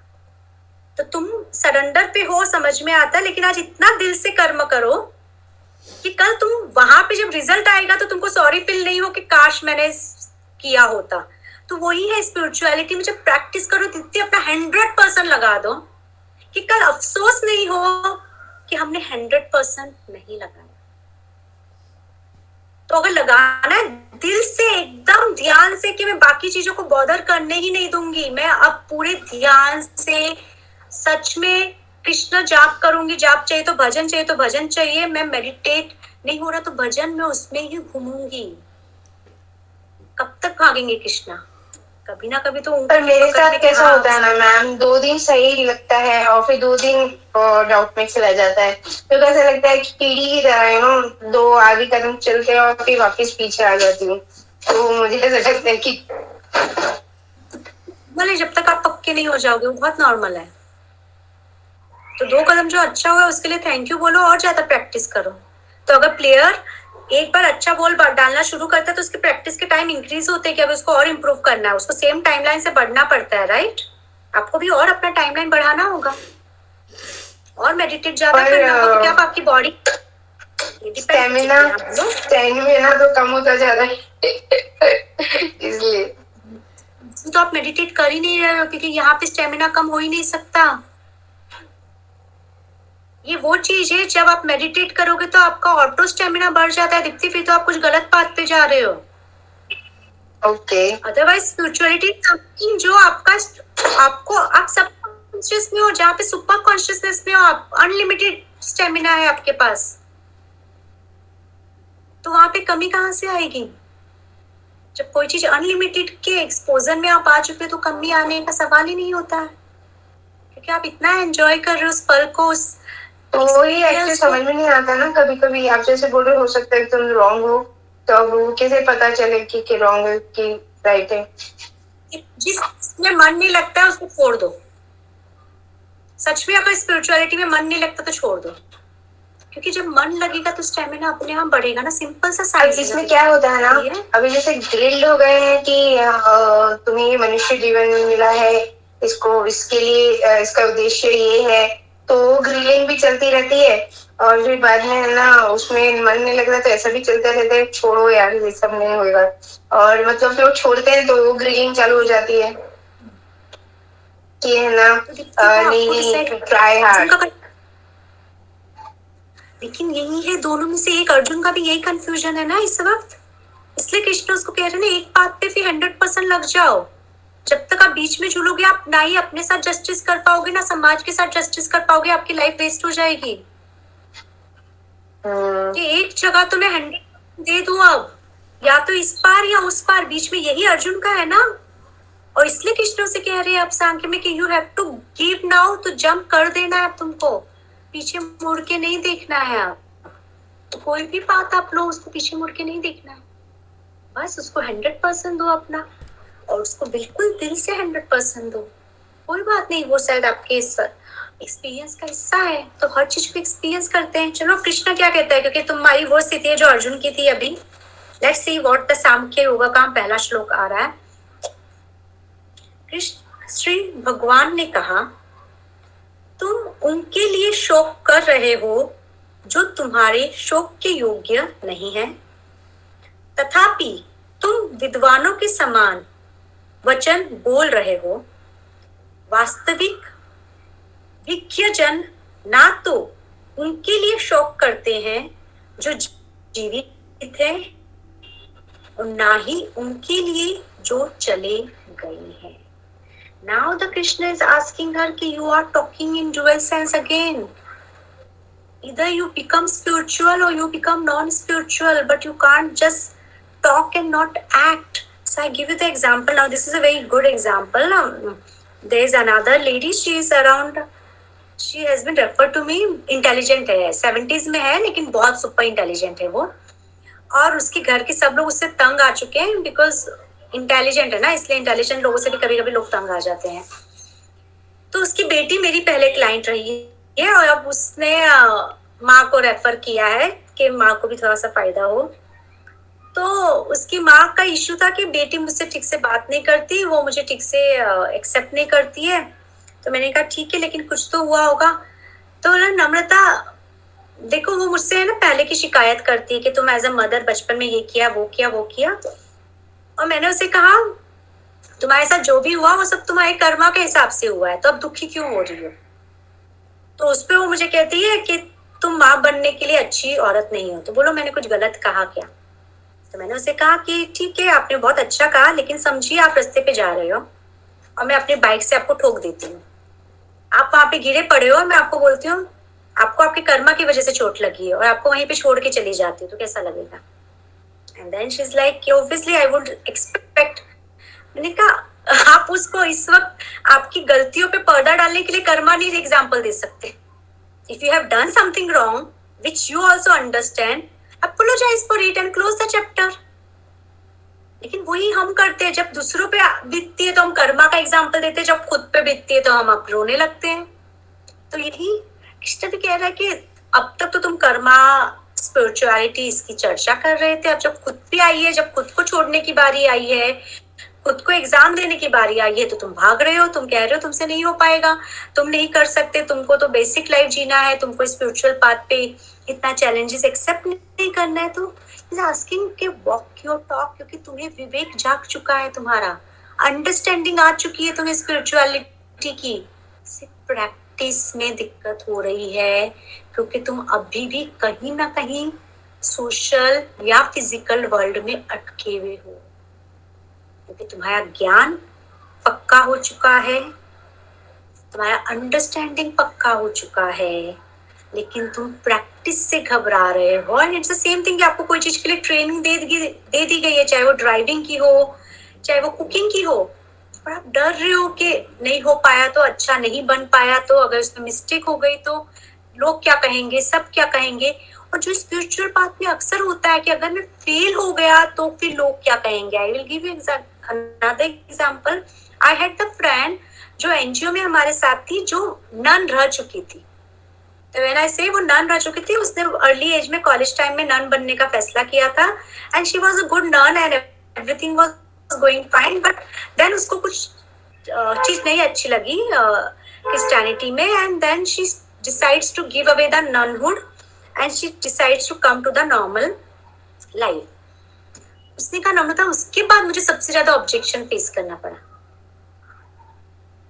कि एक्चुअली लोग मुझे बोलने लगे, अरे, नान बनने गई थी, नान बन के अब वापिस से आ गई अब शादी करने की इच्छा रख रही है, ये रख रही है। और मुझे लग रहा है कि मैंने पहला डिसीज़न भी खुद की मर्ज़ी से लिया था। अब की डिसीज़न भी मैं खुद की मर्ज़ी से ले रही हूँ। तो मुझे क्यों, क्या कहते हैं असेस क्यों किया जा रहा है? और ये मेरे लिए सबसे बड़ी प्रॉब्लम है। और वही सोसाइटी आपको हर मामले में असेस करेगी, हर मामले में लेबल करेगी। आपका डिसीज़न आपको पता है, आपको कहाँ लेके जाएगा। फाइनली हमें सिर्फ़ अपने आत्मा की जवाबदारी रखनी है। समाज में कोई भी व्यक्ति, कोई भी चीज़ हमारे ऊपर क्या बोल रहा है, वो उससे हमें बिल्कुल अछूत रहना है। क्योंकि हमारी आत्मा को फाइनली हमें जवाब देना है।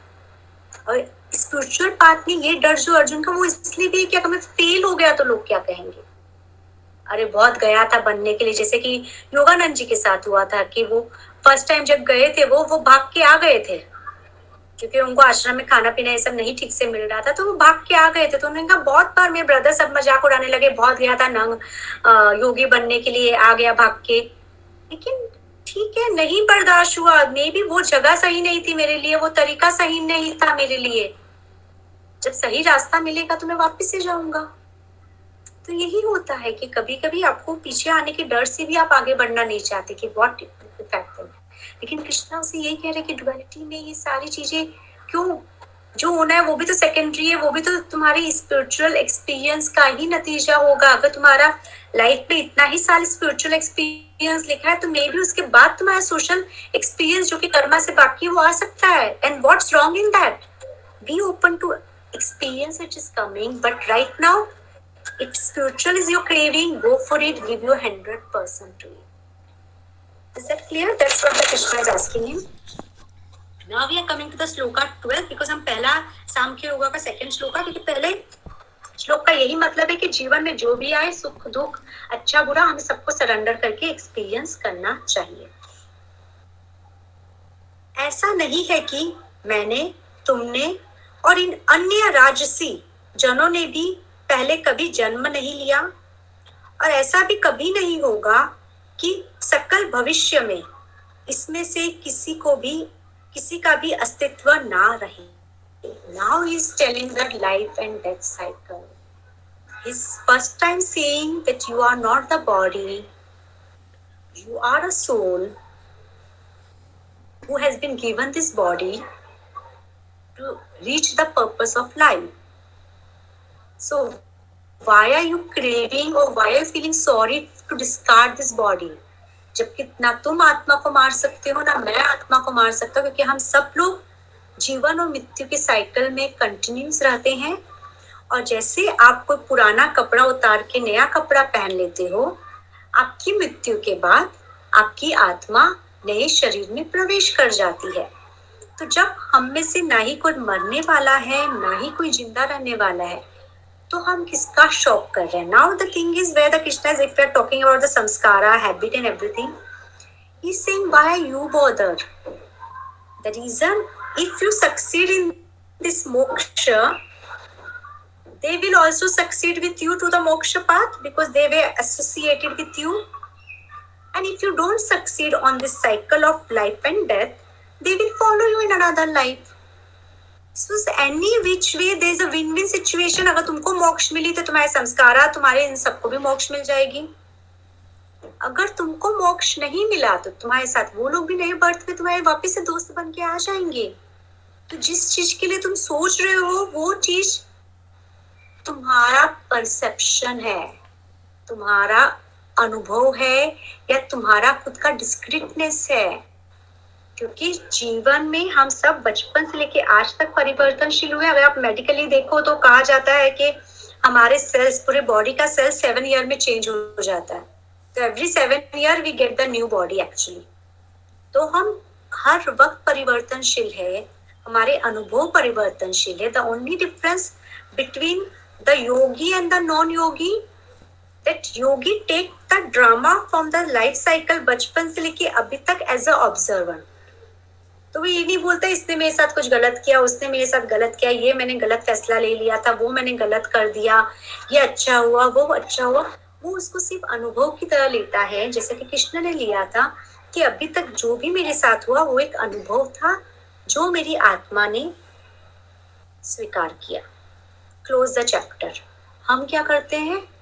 हम उन अनुभवों को बार बार दोहराते हैं। तो अगर आज भी पाँच दोस्त या फैमिली मेंबर्स मिल जाए वो सबसे पहले चर्चा करेंगे लाइफ के सबसे वर्स्ट सिचुएशन का जो उन्होंने गो थ्रू किया होगा, या क्राइसिस का, या फिर बेस्ट सिचुएशन का। हम ये भूल जाते हैं, जब हम उनको रिकॉल करते हैं, हम उनके इम्प्रिंट्स फिर से सीड करते हैं, और हम वैसे अनुभव फिर से लाइफ में इनवाइट करने की प्लानिंग कर रहे हैं।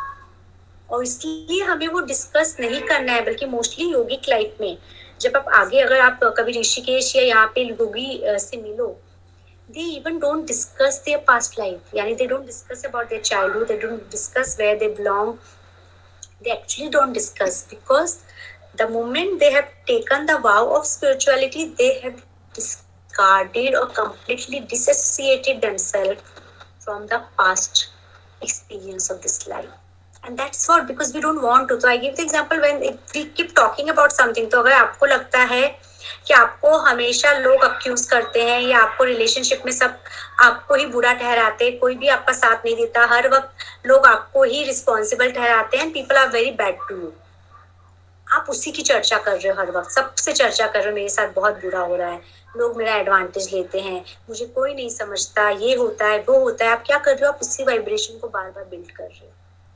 और आप वही वाइब्रेशन में फिर जी रहे हो, आप ऐसे ही अनुभव को एक्सपीरियंस कर रहे हो। कभी कभी इसलिए कहा जाता है स्पिरिचुअल पाथ में शिकायत करना बंद करना चाहिए। The moment we stop complaining may be we start receiving gifts from the universe तो यहाँ पे कृष्णा अर्जुन को यही कहता तुम किस लिए शोक कर रहे हो? ये सारी चीज़ें हो चुकी है, होती रहेगी। हम सब आए हैं, हम सब जाएँगे, हम वापस आएँगे। तो don't get stuck because this is a drama of life and and Namrata just one question जो आपने अभी uh, बात बताई we are recreating the imprints because of the past memories या experiences right how do we make sure कि it it doesn't come no because वो हर बार आती है एक हफ़्ते के बाद एक महीने के बाद छः महीने के बाद। So how do we make sure कि अपन how we handle it by observing it and telling to yourself, oh, you have come again. Now I know you. So now this time not, it's not a subconscious. Now I realize that you have come here to trigger me. And this time I choose not to get triggered by you, by thanking you and letting you. तो जैसे बोलते हैं ना कभी कभी आपको भिखारी को भीख नहीं देना है तो उनका ह्यूमिलिएशन मत करो उनको हाथ जोड़ के कहो कि बाबा अन्न दे सकते या हम भीख नहीं देते। हमें से कुछ लोग क्या करते हैं? वो झाड़ देते कि जाओ यहाँ से। समझ में नहीं आ रहा है कि आपको यहाँ पे खड़े मत रहो। डोंट ह्यूमिलिएट द पीपल अगर आपको उनको इवन भीख भी नहीं देना है तो सम्मान के साथ विदा ये है कि जब आप ऑब्ज़र्व करने लगते हो कि अच्छा ये पर्सन है जो मुझे बार बार ट्रिगर करता है। इस बार मैं उसकी आत्मा से दिल से माफ़ी माँगता हूँ कि कुछ तो कर्मा है जो हम दोनों के बीच में जिसकी वजह से तुम मुझे ट्रिगर कर रहे हो। मैं उसको क्षमा करता हूँ मैं उससे क्षमा माँगता हूँ। आप देखोगे वो पर्सन भी बदल जाएगा ही माँ वो माहौल भी बदल जाएगा। इसलिए क्षमा मांगना और क्षमा करना हमारे बहुत से कर्मा को रिजॉल्व कर देता है। और इसलिए उसको सबसे बड़ा दान कहा जाता है जब आप किसी को क्षमा कर सकते हो। क्योंकि आप उसको उस कर्मा से फ्री कर रहे हो जिससे उसकी आत्मा को भी सुकून मिलेगा और आपकी आत्मा को भी सुकून मिलेगा। That clear? So we are coming to yeah. the next sloka.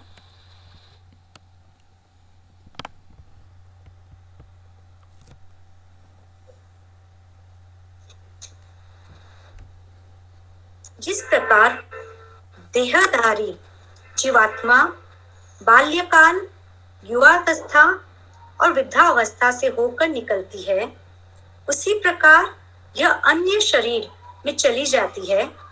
इस कारण ज्ञानी जन व्याकुल नहीं होते। तो this is similar continuation of the last कि life and death and the young age adulthood and the old age is a part of this drama we all are continuously in this temporary world and we all want permanent pleasure तो इसमें बहुत खूबसूरती से योगानंद जी ने explain किया है कि हमें प्लेजर क्यों चाहिए। तो कहते हैं, हमें परमानेंट प्लेजर चाहिए क्योंकि हम बोल रहे हैं, हम उस परमानेंट डिवाइन कॉन्शियसनेस से ही आए हैं। तो क्योंकि हम उस डिवाइन कॉन्शियसनेस से आए हैं तो हमें भी एक स्थिर आनंद की ज़रूरत है। जिसे हम तत्सत कहते हैं, ओम तत्सत तो कहा, क्योंकि हम डिवाइन से आए हैं, ओम से आए हैं, जो कि क्रिएटर है, सारी चीज़ का, सारे तत्वों का। और जब हम उसको समझ जाते हैं तो हम वो सत्य आनंद में पहुँचते हैं। और इसीलिए हमें भी वो कंसिस्टेंट वाला प्लेजर चाहिए, इसलिए हमारी सोल हर वक्त उस प्लेजर को ढूंढती है जो ब्लिसफुल हो, जो परमानेंट हो, क्योंकि हम आए ही वहीं से है। तो यहाँ पे भी कृष्ण ये कह रहे हैं कि हम लाइफ में हम इतने चेंज हो चुके हैं, फिर भी हम समझ नहीं पा रहे हैं कि लाइफ ड्रामा कंटिन्यू रहेगा। और यहाँ पे एग्जिट करने की चॉइस हमारी है कि किस पल हम उसे कहें कि अब बस हुआ, अब हम अलविदा चाहते हैं।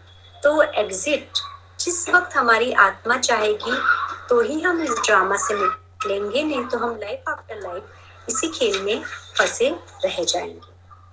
तो अब कृष्ण कहते हैं, हे कुंती पुत्र, सर्दी और गर्मी, सुख और दुख के विचार, इंद्रियों से संबंधित विषयों के संपर्क से उत्पन्न होते हैं। ऐसे विचार आदि और अंत से सीमित हैं। ये अनित्य है। हे भारत, इन्हें धैर्य के साथ सहन करो। This is very beautiful and now I give you the example के let's take the example we are born with the five senses five senses क्या है हमारे?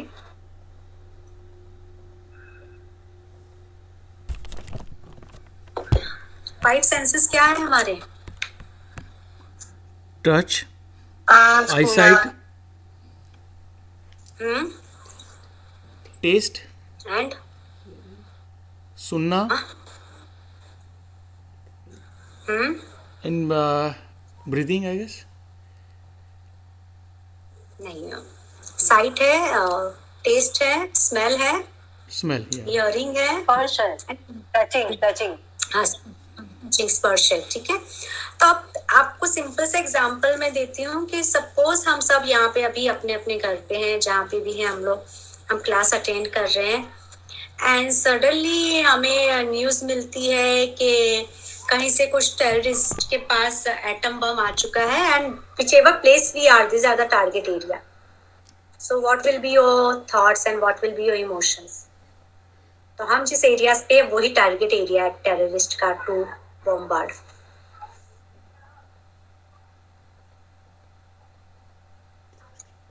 Will you try to कैसा run away? आपका will try to run away what else मैंने तो सोचा मैं तो और ज़ोर शोर से लास्ट लास्ट भगवान से बोल दूँगी ये ये नेक्स्ट जन्म में ये ये करना मेरे लिए. मतलब और मेडिटेट करूँगी।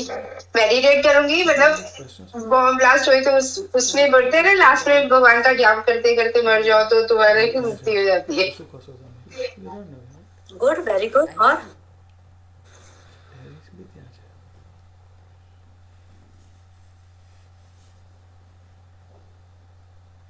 और किसी को कोई अनुभव नहीं होगा? So basically, you are saying परिस्थिति आएगी तब पता चलेगा।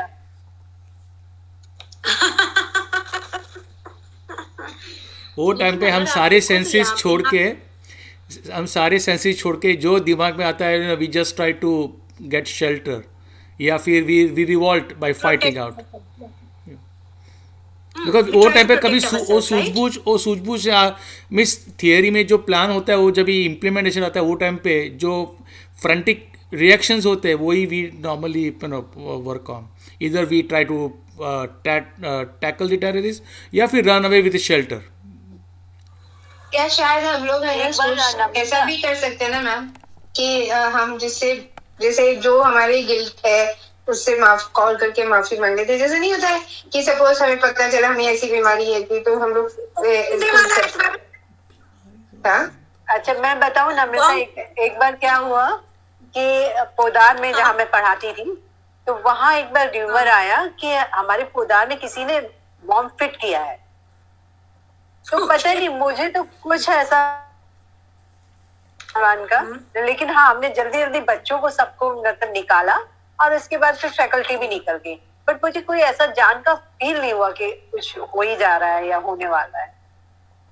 एट दैट टाइम मतलब मुझे। क्लियर नहीं आया।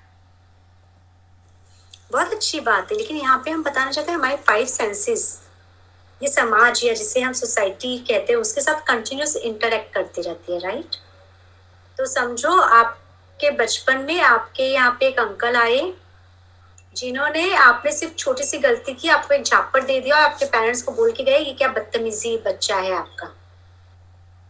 वो अंकल से अगर आप आज वापस से मिलोगे तो आपका रिएक्शन क्या होगा? I think it will trigger दिव those memories bad memories and you feel like and oh मेरे से ऐसा किया था। You feel like revolting back you feel like and oh giving it back ऐसा अपने महसूस होता है। या और कभी कभी हमारा फियर बढ़ जाता है उसके सामने अभी भी जवाब नहीं दे पाते। क्योंकि बचपन में उन्होंने हमें मारा। लेकिन ना तो समय के अनुसार ना हम भी बदल जाते हैं। जैसे उस समय या उसके कुछ समय बाद मिलते तो शायद हमारे मन में डिफरेंट चीज़ होती।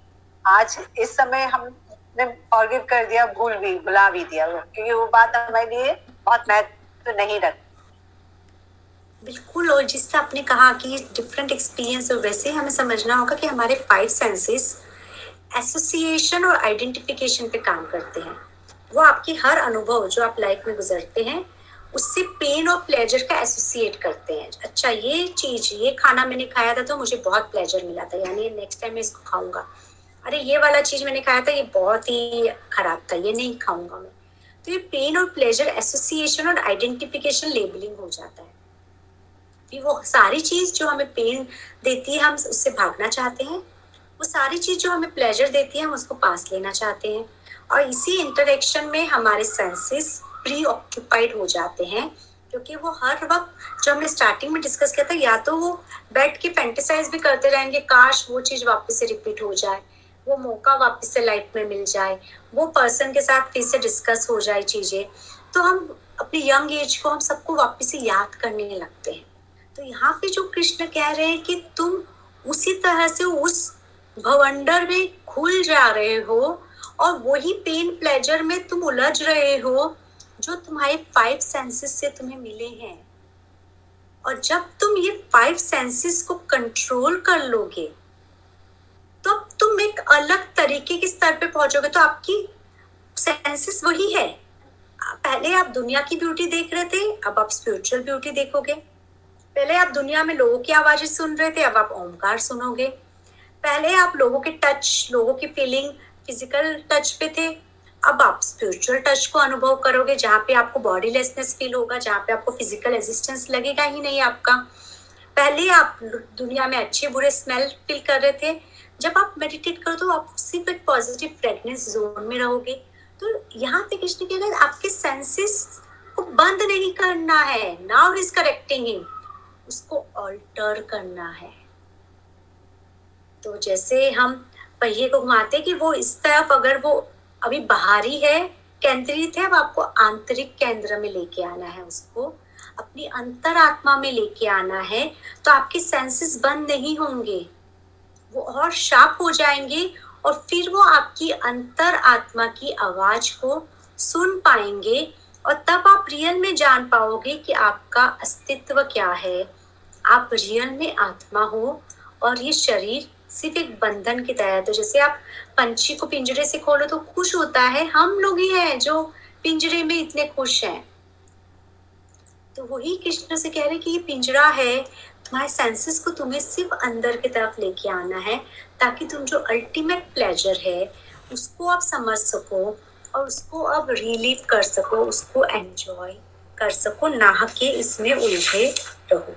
तो यही अनुभव कृष्ण अर्जुन को दिखाना चाहते हैं, उनको प्रैक्टिस में देना चाहते हैं। Now we are coming to the last shloka for the day which is like हे पुरुष श्रेष्ठ, वो व्यक्ति जो इनसे विचलित नहीं होता, वो जो सुख और दुख में शांत एवं सम्मचित रहता है, केवल वो ही अमर तत्व को प्राप्त करने के योग्य है।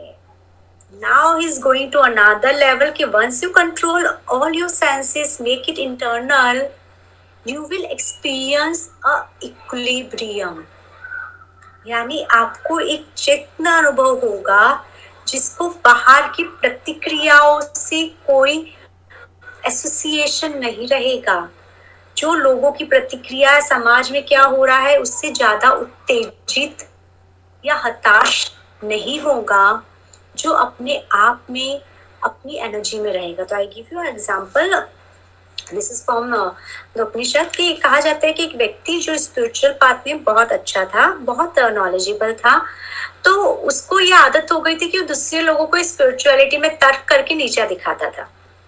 तो एक दिन उसके गुरु ने उसे कहा कि तुमने अपनी नॉलेज को मिसयूज करना शुरू कर दिया because you started putting others down तुम्हें मौन धारण करना चाहिए। तो उसको गुरु की बात बहुत लग जाती है and actually start observing silence तो वो अब बात नहीं करता है।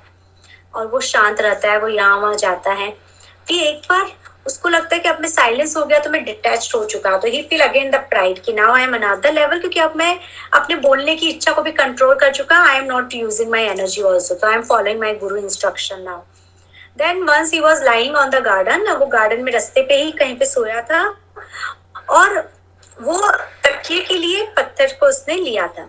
तो वहाँ से कुछ महिलाएँ पानी भरने के लिए जाती है, वो कहते हैं कि वेशभूषा तो सन्यासी का बनाया, लेकिन अभी भी देखो इसको तकिया चाहिए सोने के लिए। तो वही सुन लेता है और उसको लगता है कि हाँ अभी भी इसलिए इन्होंने मुझ पर पॉइंट आउट किया। तो वो पत्थर को हटा देता है। फिर वो महिलाएँ वापस से जाती है कहते हैं, देखो ये सन्यासी हमारे बात पे रिएक्ट कर रहा है। तो अभी भी हमारे वचन इस पे काम कर रहे हैं। और इसे तकिया पत्थर को हटा दिया।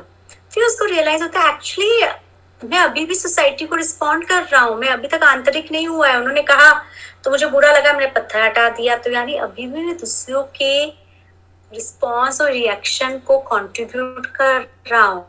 और फिर वो एक लेवल पे आता है where he becomes completely with himself not getting affected by what others says. And that's the time when the you have achieved and you need to share your achievement now. You have become the ultimate now and you need to share that experience. So now you should start talking to others. And then we start preaching again. But the difference is last time it was out of pride and ego that i know this time it was completely the joy of knowledge. That what i have i am ready to share. Whatever i have i am ready to give. And that's the difference we need to get into that's what the krishna is saying कि जब तुम उस equilibrium में आ जाओगे जहाँ पे सुख और दुख दोनों सेम हो जाएँगे तब तुम असली योगी कहलाओगे। तब तुम एक्चुअली उस लेवल पे पहुँच जाओगे। Is this clear doubt otherwise we move to a small meditation so one one question जो जो आपने बताया कि सोसाइटी के जो रिएक्शंस होते हैं उसके ऊपर हम हम अमल करते हैं तो we always get deviated because you know we are reacting to what they are saying so एक real life example which everybody experience is in part of the society is अगर किसी का डेथ होता है for example right and if you are following a yogi sanyasi balance life to react because somebody has died, because we understand, you know, it is a change of body and everything, but normally society में लोग क्या करते रोते because it's emotional event right एक एक होता है रोना और दूसरा होता है ज़ोर से रोना। ये, अगर आप इसमें पार्टिसिपेट न करो, कोई अगर लवड बंस जाते हैं and people then have a tendency to say देखो, ये सब हुआ, ये इसका तो कोई रिएक्शन ही नहीं है। So how do you because this is a common example for anybody right it could be implemented means it could be for experience for anyone what should be our reaction if you understand this spiritual path पे के positive negative सुख, दुख को balance चलना है। और आप उसमें पार्टिसिपेट ना, नहीं करते हो emotionally and people are reacting then how do you handle those kind of situation spirituality एपति नहीं है। आपको इन ह्यूमन नहीं बनना है।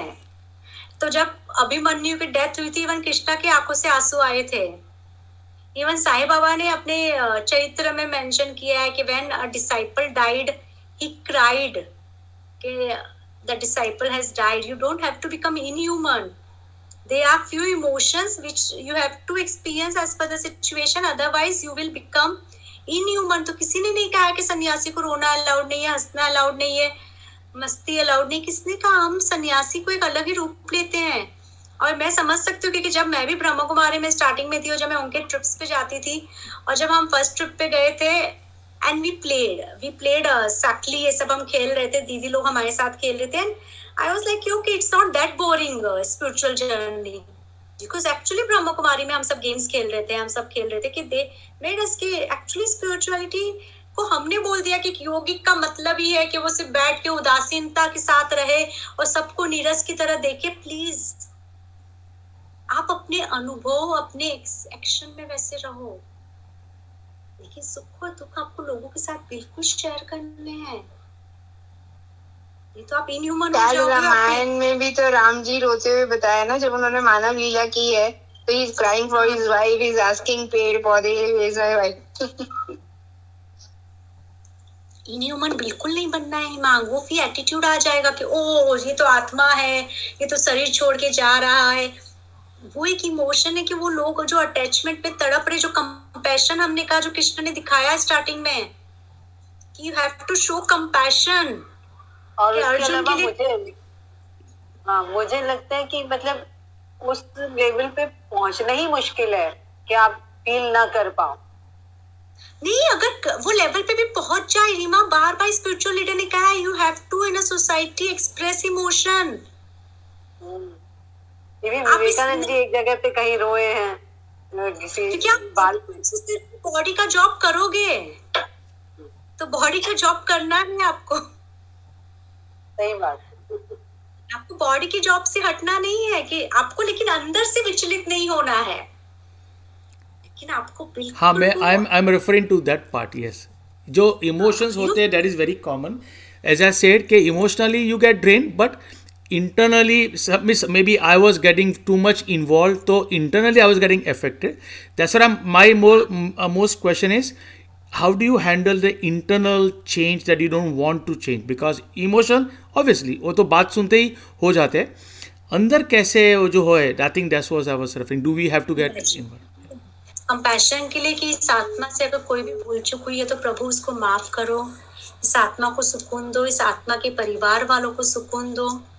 और इसकी जर्नी अगर मोक्ष को दे सकते हो तो मोक्ष प्राप्त हो जाए सबके लिए हमें बिल्कुल मोक्ष की प्रार्थना करनी चाहिए कि हर सोल को मोक्ष प्राप्त हो क्योंकि कहते हैं ना जब हम दूसरों के लिए प्रार्थना करते हैं तो वो हम पे एम्पलीफाई करके आता है तो actually the first step for the enlightenment is to pray for every soul to enlighten, is to pray for every soul to get salvation.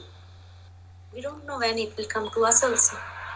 Yeah, हम so- ऐसी स्थिति में प्रार्थना करनी So my, my, my question seems more like an inhuman only because I used to always get involved in somebody's somebody means मेरे साथ कोई relation ना भी हो और किसका दुख का सुनो तो always has to get I used to get involved in it so I want to prevent that and I think that's it seems like inhuman but more like saying now become balanced compared नहीं नहीं तो भी जब आप बोल रहे हो आपको बेगानी शादी में जब आप फील कर रहे हो क्योंकि अभी भी आप वो एंटेंगलमेंट में हो तो वहाँ पे आपको सोचना चाहिए कि प्रभु, जैसे मैंने कहा ना ऑलवेज जैसे आज हम लोगों ने मेडिटेट किया for the people who are set Uttarakhand, कि हमें वो दुख में, लेकिन हम उनके लिए जो कर सकते हैं, उनके लिए प्रार्थना तो कर सकते हैं कि वो लोग उस मुसीबत से बाहर निकल जाए, वो लोग उधर से सबका बचाव हो जाए प्रॉपर्टी को लॉस नहीं हो क्योंकि it's sad when the people society suffer तो बिल्कुल आपको उनके साथ, उनके लिए जितने आप प्रार्थना कर सकते हो, उतनी प्रार्थना दीजिए पॉजिटिव वाइब्रेशन दीजिए। डोंट गेट कैरिड अवे इसके, ओ हो, इतना हो गया है। वापस से उत्तराखंड में इतने नुकसान हो गए, जितना हम कर सकते हो, उतना करना है दैट्स इट वहीं पे रुक जाना है।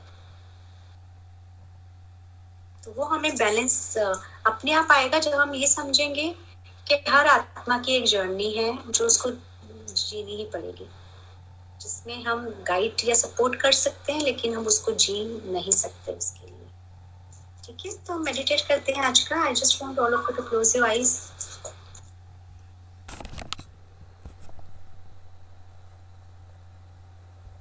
और आज जब आप आँखें बंद करके हो तो अपने आप को बिल्कुल याद दिलाइए। मैं एक आत्मा हूँ।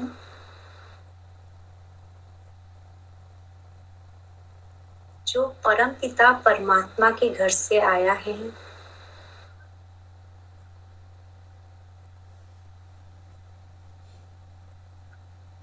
happiness, love, joy, compassion, kindness very core qualities And as you are seeing, feel it. Feel that the divine light is falling on you. And through this divine light, the quality of love, compassion kindness joy peace is coming to you.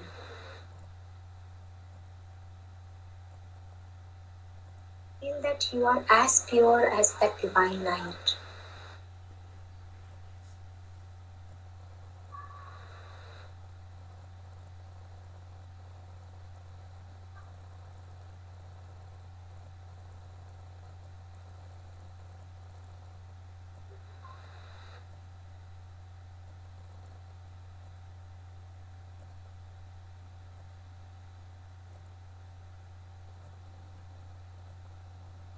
as happy as this divine light.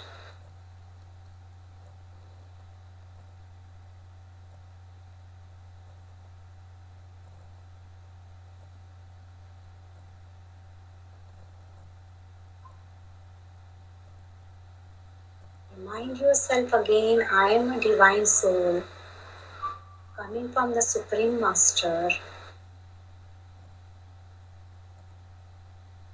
Love, kindness, peace, happiness, joy, compassion are my core personality, are my energy.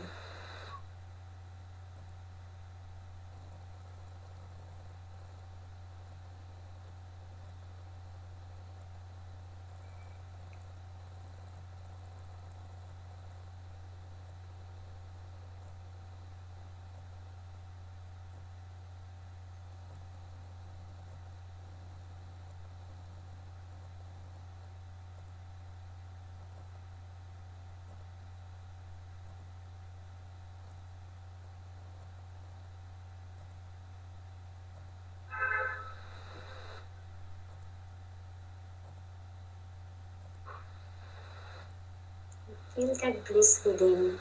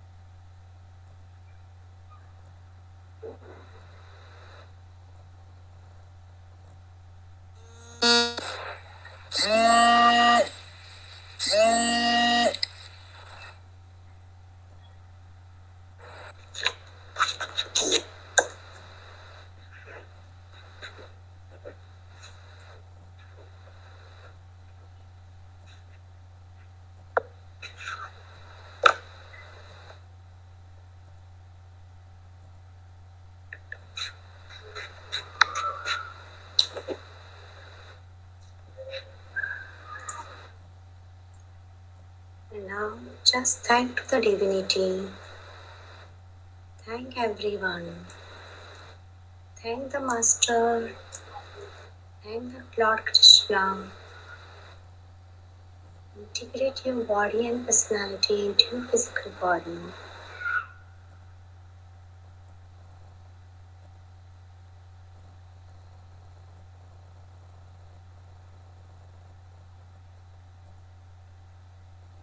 Let's amplify this and share this blessing with the universe, with the Uttarakhand people, so that they all stay safe, peaceful, and happy.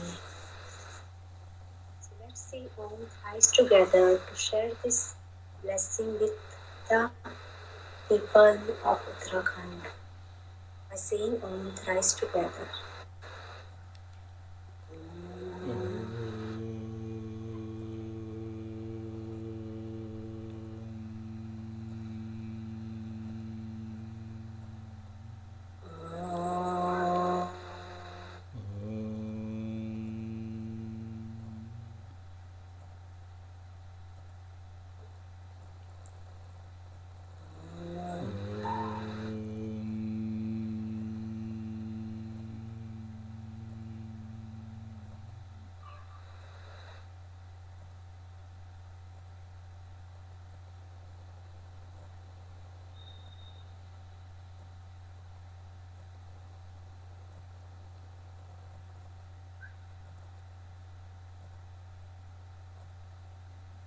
seem to integrate yourself and offering wise when you feel comfortable.